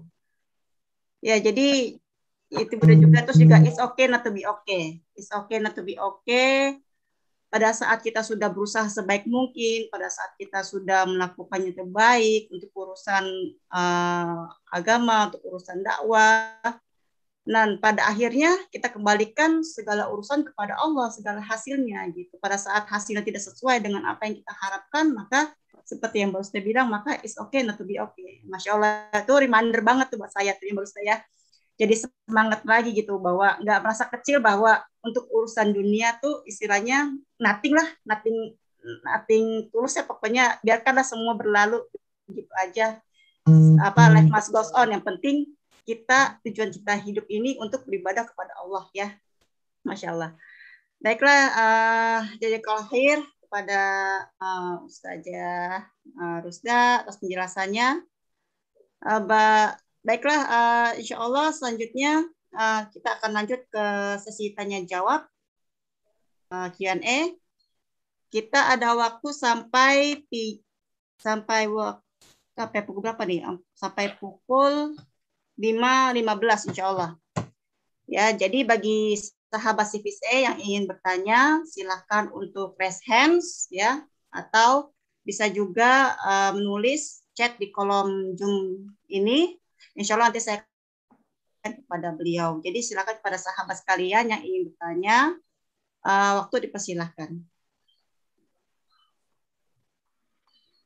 Baik teman-teman, ada yang mau bertanya? Kayaknya pada insecure ini. Insecure nih, aduh, ayo dong, ayo dong. mari kita, mari kita share ke insecurean kita. Iya. Insecure nih masalah ini masalah semua orang pasti ini nggak mungkin nggak ada perasaan Nggak usah tanya dah, share aja, share share aja. Ya, atau ada share pengalaman gitu ya. Oke. Kalau saya sendiri nih ya, kalau kadang melihat insecure melihat baru tadi kalau kalau kalau di Instagram itu nanam-nanam tanaman itu sangat baik sekali. Aku saya bilang baru baru kok bisa ya buat tanaman sebagus ini, tapi kalau aku buat nanam kok mati terus. Jadi feeling insecure gitu. saya jago masak tapi nanam tumbuhan tuh kagak bisa karena pengen gitu kan tanam cabe tanam seledri biar nggak banyak belanjaan gitu jadi irit lah tapi apa mau dikata nggak bisa kan akhirnya nggak bisa nunggu nunggu mati malah namanya ya ya itu boleh itu bilang is okay not to be okay itu ah is okay not to be okay Masya Allah. Oke nih, sini ada Umu Amira. Ada yang bertanya, silakan Umu Amira. Assalamualaikum warahmatullahi wabarakatuh.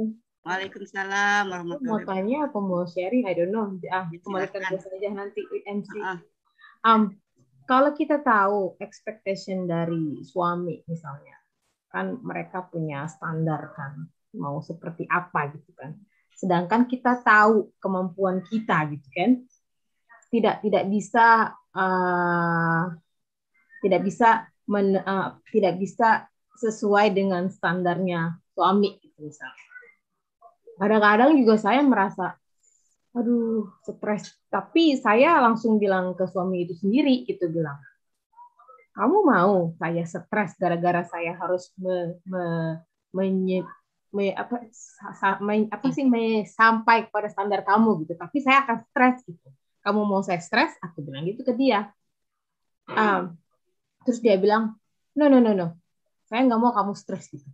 Udah saya udah happy sama yang sekarang gitu. Akhirnya gitu jadi um, memang kita tuh kadang-kadang kita tahu tapi kita tahu juga kemampuan kita gitu. Jadi emang insecure itu memang di setiap lini terutama di rumah tangga itu pasti ada gitu kan um, jadi emang is okay kan ya kalau kita feeling. Jadi jadi itu tidak tidak membuat saya stres gitu karena saya mengkomunikasikannya juga ke suami gitu loh. Saya nggak bisa sampai ke standar level kamu gitu loh yang ada mungkin standar level keinginannya dia sekian sekian gitu. Tapi itu itu bisa kalau misalnya saya insecure banget gitu saya sampai stres dan harus dengan anak tiga harus memenuhi standarnya dia gitu kan.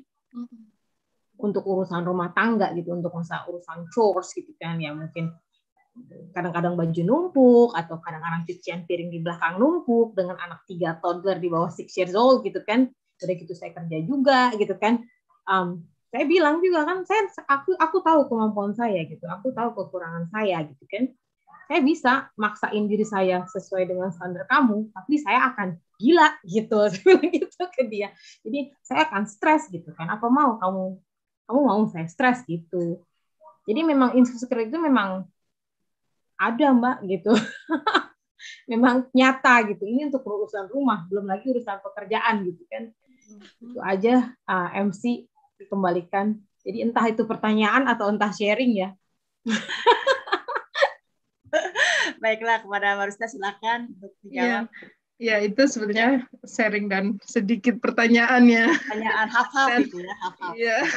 Kalau pertanyaan kayaknya yang pas itu ini Mama Dede sama Ustazah Dede kemarin ya itu pas banget tentang komunikasi ya. Tapi insya Allah uh, ini ya apa Masya Allah itu emang dilema ya di kadang-kadang di rumah tangga itu memang ada perbedaan standar. Dan standar ini memang uh, masalah uh, ini ya apa namanya hal-hal terutama di rumah. Karena di rumah itu kan memang kita harus berkomunikasi terhadap suami terhadap standar-standar karena memang itu wilayahnya dia kepemimpinan dia di situ seperti itu. Jadi kayak misalkan uh, suami itu karena memang standar standar kita selain menggunakan standarnya Allah seperti itu ya. Bahwasanya Allah menginginkan kita itu taat kepada suami seperti itu ya. Dan pengennya suami itu ternyata ada rumah harus kayak seperti ini. Jam sekian anak-anak sudah harus mandi. Makanan uh, dinner sama lunch itu harus beda misalkan seperti itu. Atau everyday itu makanannya kalaupun sama gitu ya makanannya harus ganti besoknya. Nggak ada makanan yang nggak boleh diangetin dan sebagainya. Ada hal-hal yang seperti itu. Jadi nanti ya di sini ini nanti kuncinya itu adalah di komunikasi.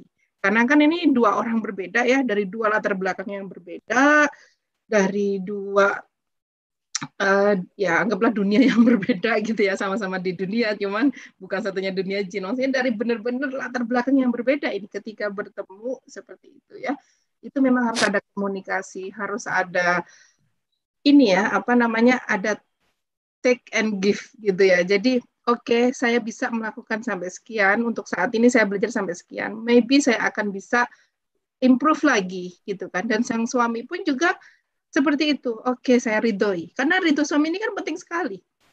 Sangat penting sekali. Oke okay, saya ridhoi kamu uh, sama, uh, di, di, di sini. Dan nanti nanti akan saya bantu. Biar kadang-kadang ada orang yang ya ini ya merasa nggak nyaman kalau rumah nggak seperti itu. Gitu kan. Jadi makanya di sini perlu komunikasi dan juga harus ya itu tadi ya self love itu pun juga penting sekali ya. Jangan sampai self love di sini maksud saya itu bukan self love-nya orang orang-orang kapitalis ya yang sampai kita itu I don't care about other people. Yang penting saya tidak seperti itu juga ya. Maksudnya kita harus tahu limit kita juga. Kalau saya ditekan ini sampai sekian saya bisa langsung gitu ya bisa mungkin ya tadi stres bisa anxiety atau depres atau apa seperti itu. Kalau lama-lama karena penekanan ini kan akan berakibat yang tidak baik seperti itu. Makanya komunikasi ini adalah kunci dalam rumah tangga. Dan selama lockdown ini pun saya pribadi gitu ya dua bulan setengah saya bisa menerima rumah berantakan itu tadi karena anak-anak di rumah terus gitu ya. Setelah dua bulan setengah akhirnya saya bisa menarik napas panjang, oke okay, gitu kan. Jadi ya istilahnya di situ itu saya punya me time saya untuk melihat rumah rapi. Jadi saya kasih naik apa setelah maghrib tidak ada mainan lagi. Jadi kita harus kompromi seperti itu. Sama anak-anak pun bukan berarti diperantakin terus seperti itu ya. Ya saya punya kepentingan juga. Suami saya juga punya kepentingan. Anak-anak juga punya kepentingan seperti apalagi udah punya anak. Jadi kepentingannya bukan saya dengan suami lagi di sini. Apalagi online learning sama dan sebagainya seperti itu ya jadi di sini ini harus ada agreement. Ya dari dari habis maghrib sampai akhirnya saya naikkan lagi sampai habis isa seperti itu ya. Karena memang mereka kadang-kadang baru selesai jam 5 online learningnya itu baru bisa main setelah itu atau dan sebagainya. Dan jadi memang harus ada komunikasi. Itu kuncinya itu tadi yang itu alhamdulillah sudah dilakukan sebetulnya oleh Umu Amira seperti itu ya. Karena memang ya itu tadi kita harus tahu boundary kita itu mana. Saya saya ini saya, itu suami saya, dan ini adalah ke anak-anak saya, seperti itu. Jadi ya kita harus ada edukasi ke anak juga seperti itu ya. Harus ada bikin rutin juga meskipun rutinnya juga setiap hari berubah. Bukan rutin jalirnya ya. Jadi ya ya it's very hard gitu kan. Semua orang itu mengalami masa lockdown ini adalah hal-hal yang berbeda-beda. Setiap rumah tangga itu berbeda-beda. Seperti itu ya. Tapi ya kuncinya di situ adalah uh, ilmu komunikasi itu tadi ya. Dan memang harus baik-baik ketika mengkomunikasikan itu tadi. Seperti itu. Bahkan kita pun ketika mengkomunikasikan kepada anak-anak pun juga ya tahu gitu ya. Jadi mereka pun kalau saya sudah mulai keluar sungutnya gitu ya ya itu udah tahu atau ataupun udah tahu oke okay, mulai ngambilin legonya gitu ya. Jadi jadi udah jadi itu ya ini ya apa namanya istilahnya kadang-kadang mereka tahu limitnya uminya sampai mana ini seperti itu. Jadi ya kita harus mengkomunikasikan kepada mereka dengan cara-cara yang baik seperti itu. Jadi ada standar kalau selama standarnya itu hal-hal yang bisa kita usahakan ya kita lakukan. Kalau memang itu udah ya bukanlah diri kita atau atau di luar dari kebiasaan kita dan sebagainya komunikasikan dan upgrade gitu ya upgrade. Ya bukan berarti orang yang OCD gitu ya selama hidupnya akan OCD juga gitu kan. Kalau udah punya anak tiga empat masih masih masih mau OCD gitu kan. Jadi ya harus upgrade gitu ya harus upgrade merilekskan OCD-nya itu tadi seperti itu.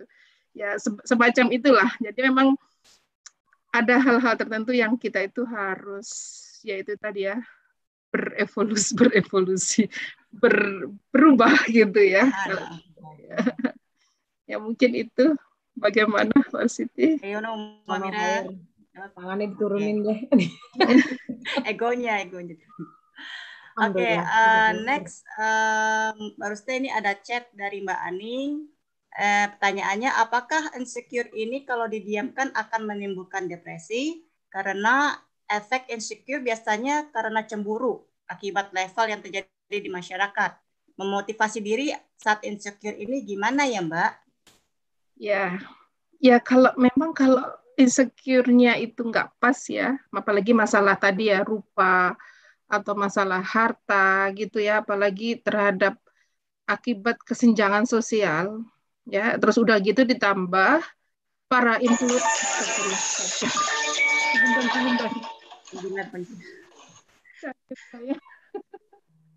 ya, uh, apa?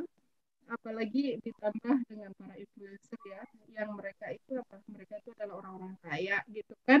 Kemudian mereka cuma share kehedonan mereka share ke share kekayaannya mereka gitu kan. Itu kan menambahkan kesenjangan sosial juga yang sangat tinggi ya. Sampai akhirnya ada orang yang memang akhirnya bisa menjadi ya stres gitu ya bayangkan ada ibu sampai bunuh anaknya karena ya masalah online school atau ada bapak yang sampai mencuri seperti itu atau anak yang karena nggak dikasih HP sama orang tuanya sampai bunuh diri dan sebagainya seperti itu. Jadi memang kalau insecure-nya nggak benar, ini ini juga akan berakibat sangat buruk baik kepada orang itu gitu kan maupun society yang ada seperti itu. Apalagi ya kita tahu ya uh, memang dibuat seperti itu ya kondisi masyarakat saat ini gitu kan.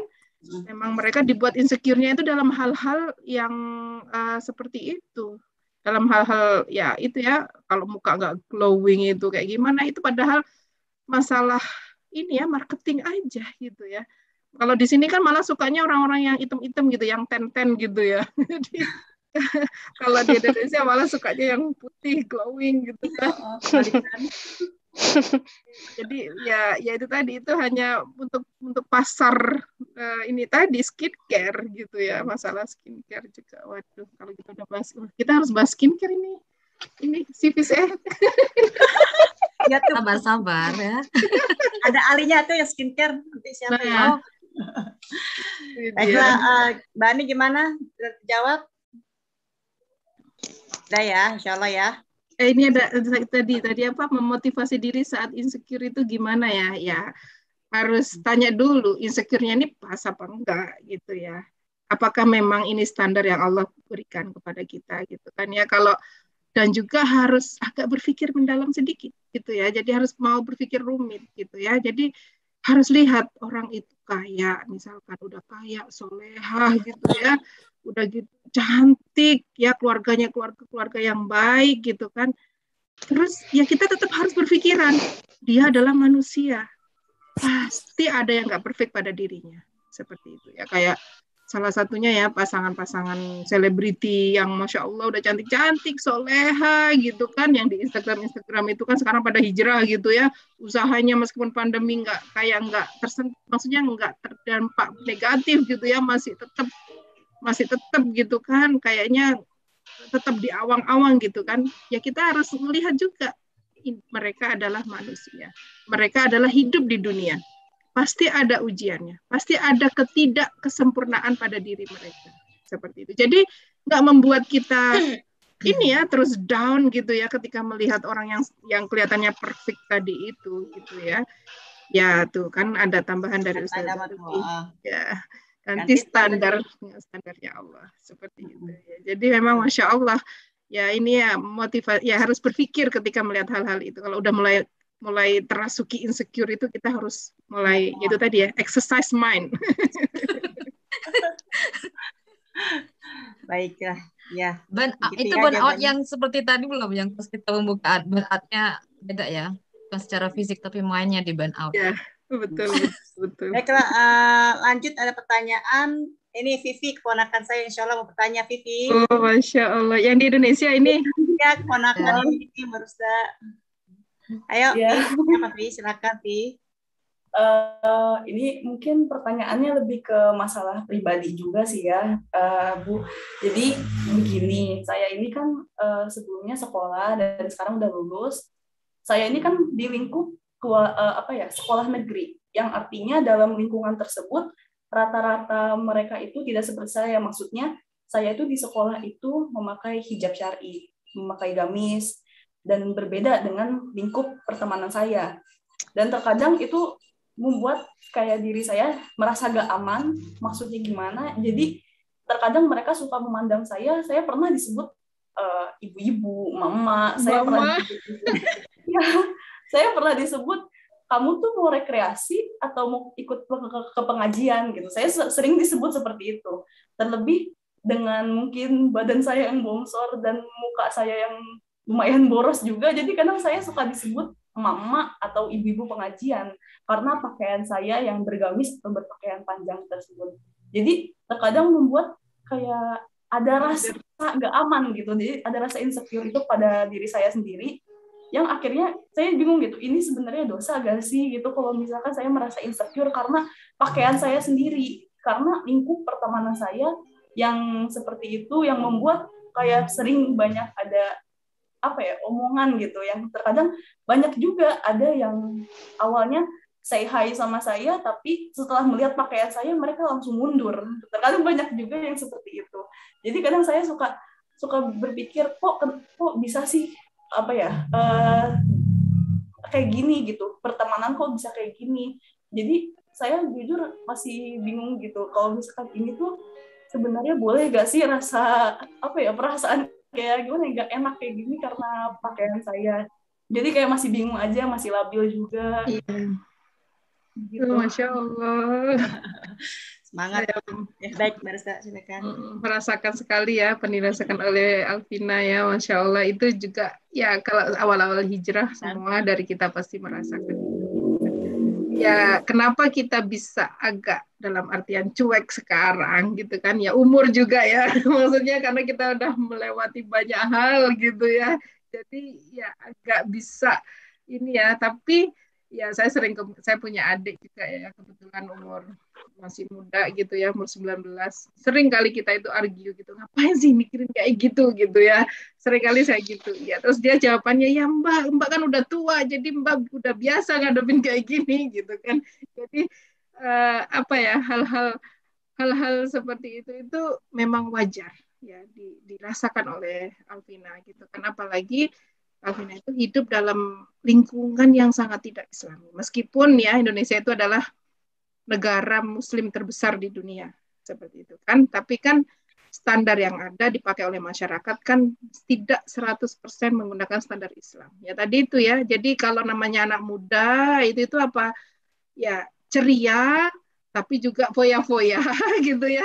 Jadi istilahnya nggak mau mikir gitu kan. Nggak usah nggak usah mikir yang rumit ya. Mikir instan aja. Mereka kadang-kadang juga sekali intinya nggak mau mikir gitu kan. Yang penting mau fun aja. Titik. Itu kan anak anak muda-muda sekarang ini. Terus ikutin apa yang ada di apa kata masyarakat. Jadi kalau misalkan namanya anak muda itu harus pacaran gitu ya. Kalau nggak pacaran sendiri insecure gitu kan. Bahkan orang tuanya ikut insecure. Ya Allah itu kalau malam minggu tetangga itu anaknya ada yang datengin tetangga itu ada yang datengin. Anakku kok nggak ada yang datengin ya jomblo orang tuanya. Gitu kan? Itu bayangkan standar masyarakat itu berubah. Dulu yang dulunya pacaran itu adalah tabu gitu ya. Yang sekarang itu udah menjadi hal yang biasa bahkan kalau nggak pacaran itu udah membuat malu keluarga seperti itu kan ya. Jadi memang karena memang tergantung kalau standar masyarakat itu bisa berubah kapan aja. Nah ke kebetulan kita hidup dalam standar yang seperti itu dalam masyarakat yang seperti itu. Jadi wajar ketika kita berusaha mengembalikan standar kita kepada Islam yang ada apa? Kita menjadi asing.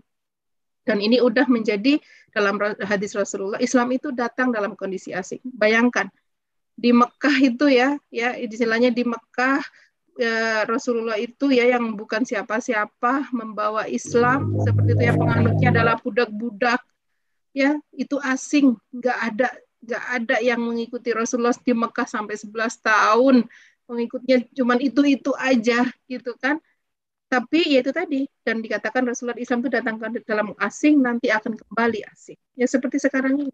Ketika tidak ada sistem Islam ya sebagaimana di Mekah dulu Islam itu menjadi asing. Jadi kalau kita berpakaian syar'i pasti julukannya Assalamualaikum Bu Haji gitu kan. Ya kalau sekarang istilahnya ya. mama ya. Kalau dulu zaman saya Assalamualaikum Bu Haji gitu kan. Ya saya ambilin aja Alhamdulillah. Semoga saya segera berhaji gitu kan. Masih iya. masih muda dulu kalau zaman saya Assalamualaikum Bu Haji gitu ya.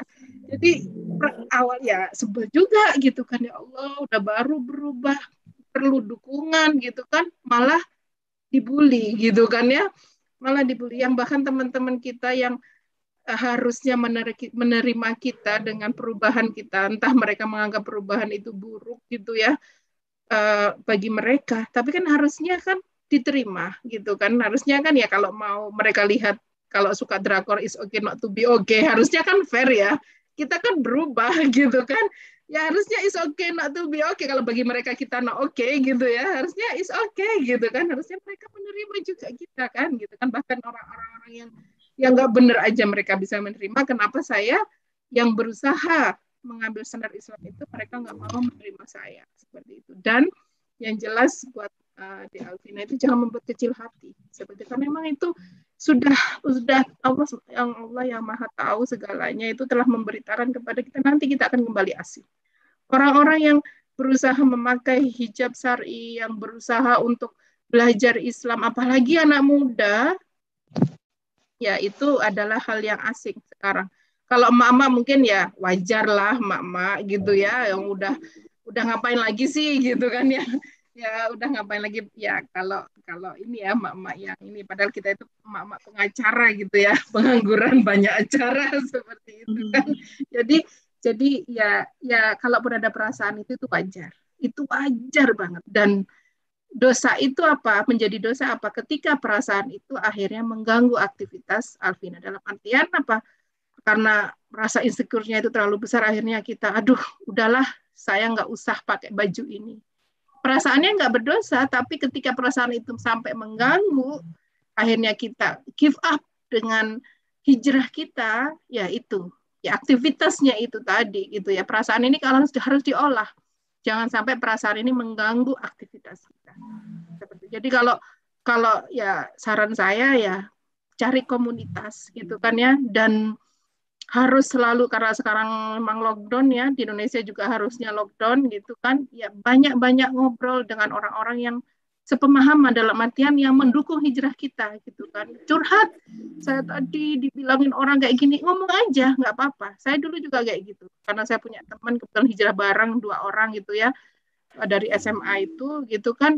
Jadi di situ kita gitu, kalau udah nangis nangis bareng seperti itu kan ya. Kalau dulu kan nggak lockdown gitu kan nangis bareng gitu kan. Kalau mau pergi ke mana-mana kamu pergi nggak? Kalau kalau dia nggak ada saya pun nggak pergi. Karena ya itu tadi takut insecure itu tadi seperti itu. Ya itu karena memang kondisi di Indonesia itu digambarkan anak muda itu ya harusnya nggak ngapa-ngapain gitu ya. Harusnya ya fun-fun aja gitu. Kalau bisa ya paling kerjanya mereka apa? Belajar berprestasi di sekolah. Udah itu aja gitu kan. Selain itu nggak usah apalagi mikir-mikir agama gitu kan. Itu itu pamali gitu kan ya. Apalagi kalau sampai sering ngaji terus nilainya anjlok. Wah itu udah jadi aib gitu kan di keluarga jadi hal-hal seperti itulah yang akhirnya memacu ya kalau kita hijrah itu memang banyak ya. Pertama kita harus keep prestasi kita seperti itu kan ya. Karena tidak ingin mengecewakan keluarga gitu kan ya. Yang kedua itu juga ahlak ke temen nggak di say hello is fine it's okay gitu kan. Yang penting kan saya yang nggak say hello gitu kan. Ya kalaupun dia nggak say hello di, ke kita karena nggak kesukaan nggak suka sama kita bukan kita bukan dosa kita ya ya dia urusan dia sama Allah. Walau alam dosa apa enggak seperti itu kan ya. Kemudian kalau enggak ada temannya cari ya teman yang lain. Nanti kalau kita tetap misalkan teman kita yang tadi nggak suka sama kita kita tetap kasih uh, mengunjungi dia atau kalau kalau dia sakit kita telepon dia kita ini baikin dia. Ya itu itu siapa yang memiliki hati adalah Allah. Nanti Allah yang membolak-balikan hati. Makanya berdoa terus minta pertolongan Allah ya Allah samad dari tempat bergantung segala sesuatunya jadi kalau pas merasa insecure itu langsung banyak-banyak ber, berdoa kepada Allah minta pertolongan Allah gitu ya dan komunitas itu penting banget penting sekali seperti itu. Ya mungkin itu De Alfia. Allah, Alvina. Ya, sudah terjawab? Udah, udah terjawab. Alhamdulillah. Jadi sering-sering aja curhat sama Umu ah, Karena satu datang ya, Vi ya. Insya Allah. Uh, baiklah, mungkin saya ada, boleh lah satu pertanyaan lagi. Kalau ada yang mau bertanya, silahkan. Ada yang mau bertanya? Kalau nggak ada yang bertanya, saya mau bertanya nih, Mbak. Boleh menambahkan sedikit. Oh, Mbak Tati. Oh, boleh. boleh. Baik, Mbak Tati, ya, silakan. Uh, sedikit aja sih yang tadi uh, buat adik adik ya. Ah, itu. Ini Oh, ini, boleh, boleh. ini ini pemudi nih, pemudi nih. Uh, uh, tadi sebenarnya sudah disampaikan sama Mbak Rusda ya. Uh, dan insya Allah sudah sangat komprehensif gitu. Cuman uh, ada beberapa uh, tips tambahan aja sih. Uh, aku pernah banget ngerasain kayak gitu. Itu waktu pertama kali kuliah. Um, kayak gitu juga. Jadi apa? Uh, waktu itu usia mungkin 19 tahunan ya, uh, 18 gitu. Terus kemudian ibuku udah nggak ada. Dan aku tuh punya dua adik yang selalu ikut aku. Uh, jadi ke mana-mana selalu dibilang bahwa aku ibunya adikku. Jadi selalu dipanggil. Padahal itu masih muda banget tapi selalu dipanggil bu ini anaknya bu ini anaknya gitu. Udah gitu soalnya pakai kerudung besar pakai jubah gitu kan. Jadi orang ngira aku tuh udah punya anak gitu. Padahal itu tuh adikku. Uh, selalu seperti itu uh, sering banget juga uh, denger ya kayak gitu. Jadi uh, bapak-bapak uh, penjaga kebun gitu yang selalu ya mereka sebenarnya deket ya sama kita gitu. Tapi uh, itu sebagai bentuk perhatian kadang-kala gitu. Kamu ini anak kok nggak pernah dandan? Emang siapa nih yang bakal maksudnya siapa sih yang mau nikah sama kamu? Nanti kamu nggak laku loh nggak ada yang mau uh, nikah kayak gitu. Nanti nggak ada kerja. Sebenarnya itu uh, itu adalah bentuk uh, mereka peduli gitu tuh. Cuman mereka punya standar yang berbeda dengan kita gitu kan. Uh, nah uh, di sekolah juga kayak gitu uh, atau di kampus uh, jadi orang-orang yang sebenarnya mereka itu pengen kita lebih baik gitu tapi dengan standarnya mereka.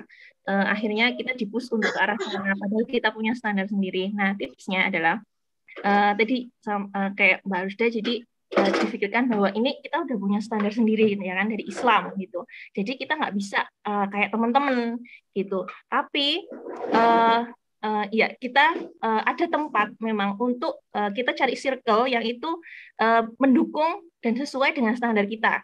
Kayak misalnya di Rohis gitu ya. Kalau di SMA ada nggak Rohisnya? Uh, atau uh, teman-teman yang sama-sama ngaji kalau ada di SMA-nya. Uh, sekolahnya SMA kan? SMA ya? Masih SMP apa? Udah mau lulus, um, udah lulus. Udah lulus. Nyari uh, Oh ya, kalau udah lulus udah bagus. Uh, mau kuliah atau mau kerja? Kuliah, atau... mau kuliah. Uh -uh. Oh ya.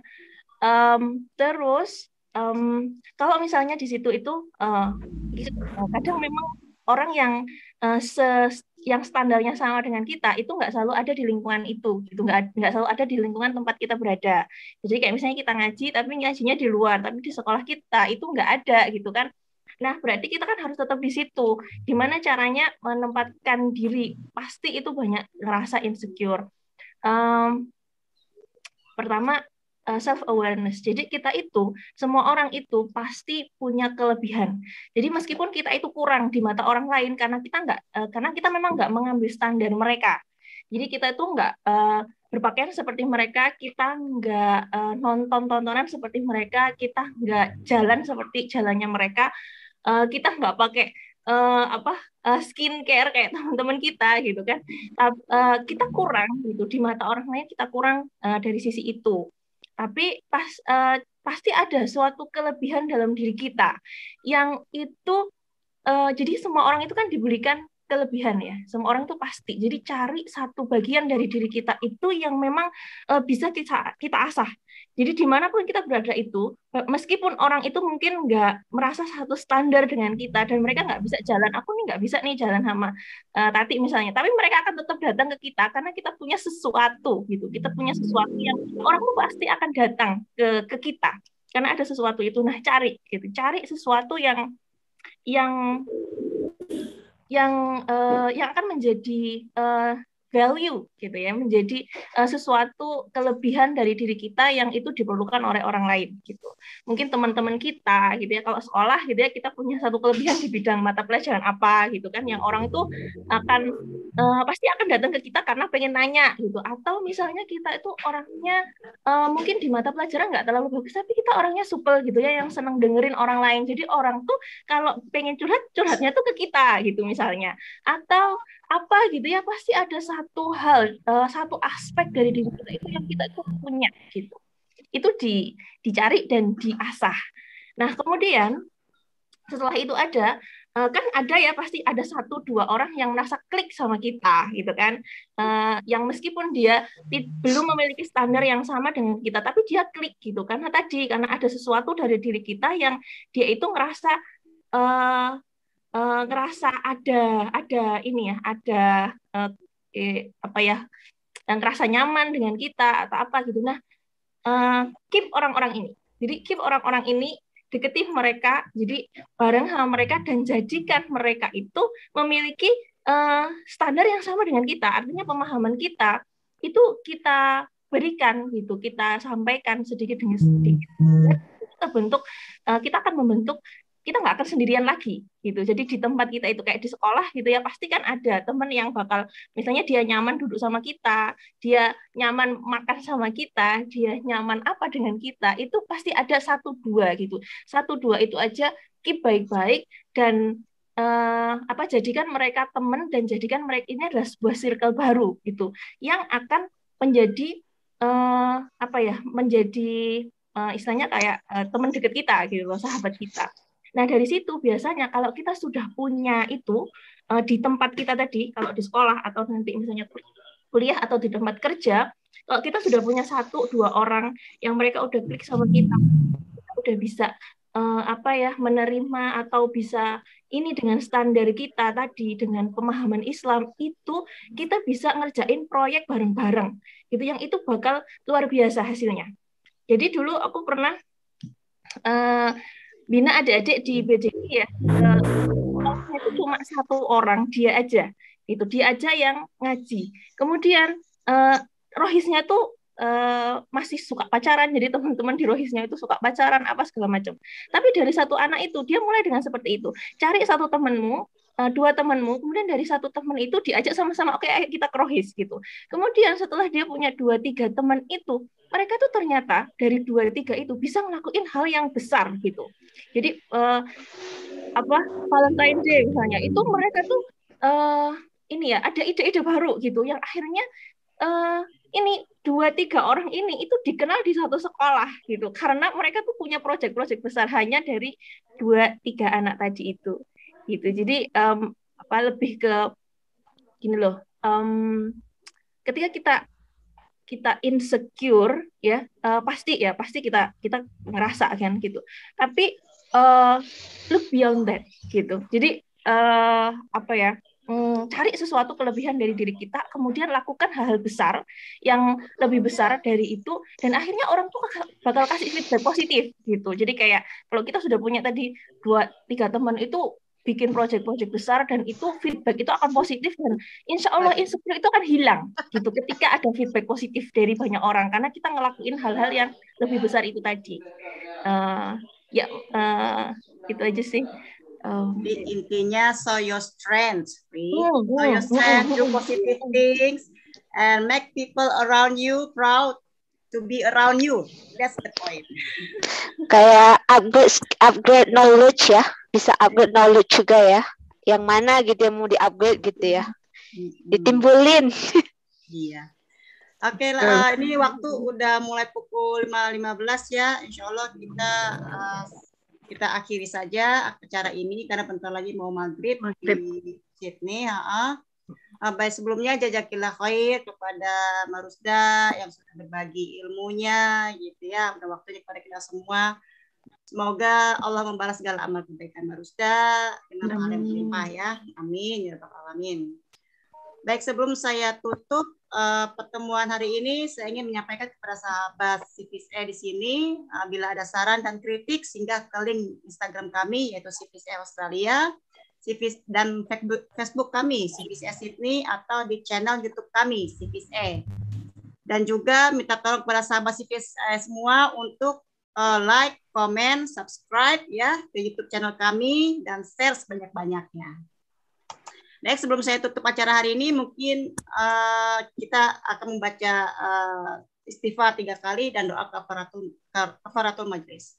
Astagfirullahaladzim, astagfirullahaladzim, astagfirullahaladzim.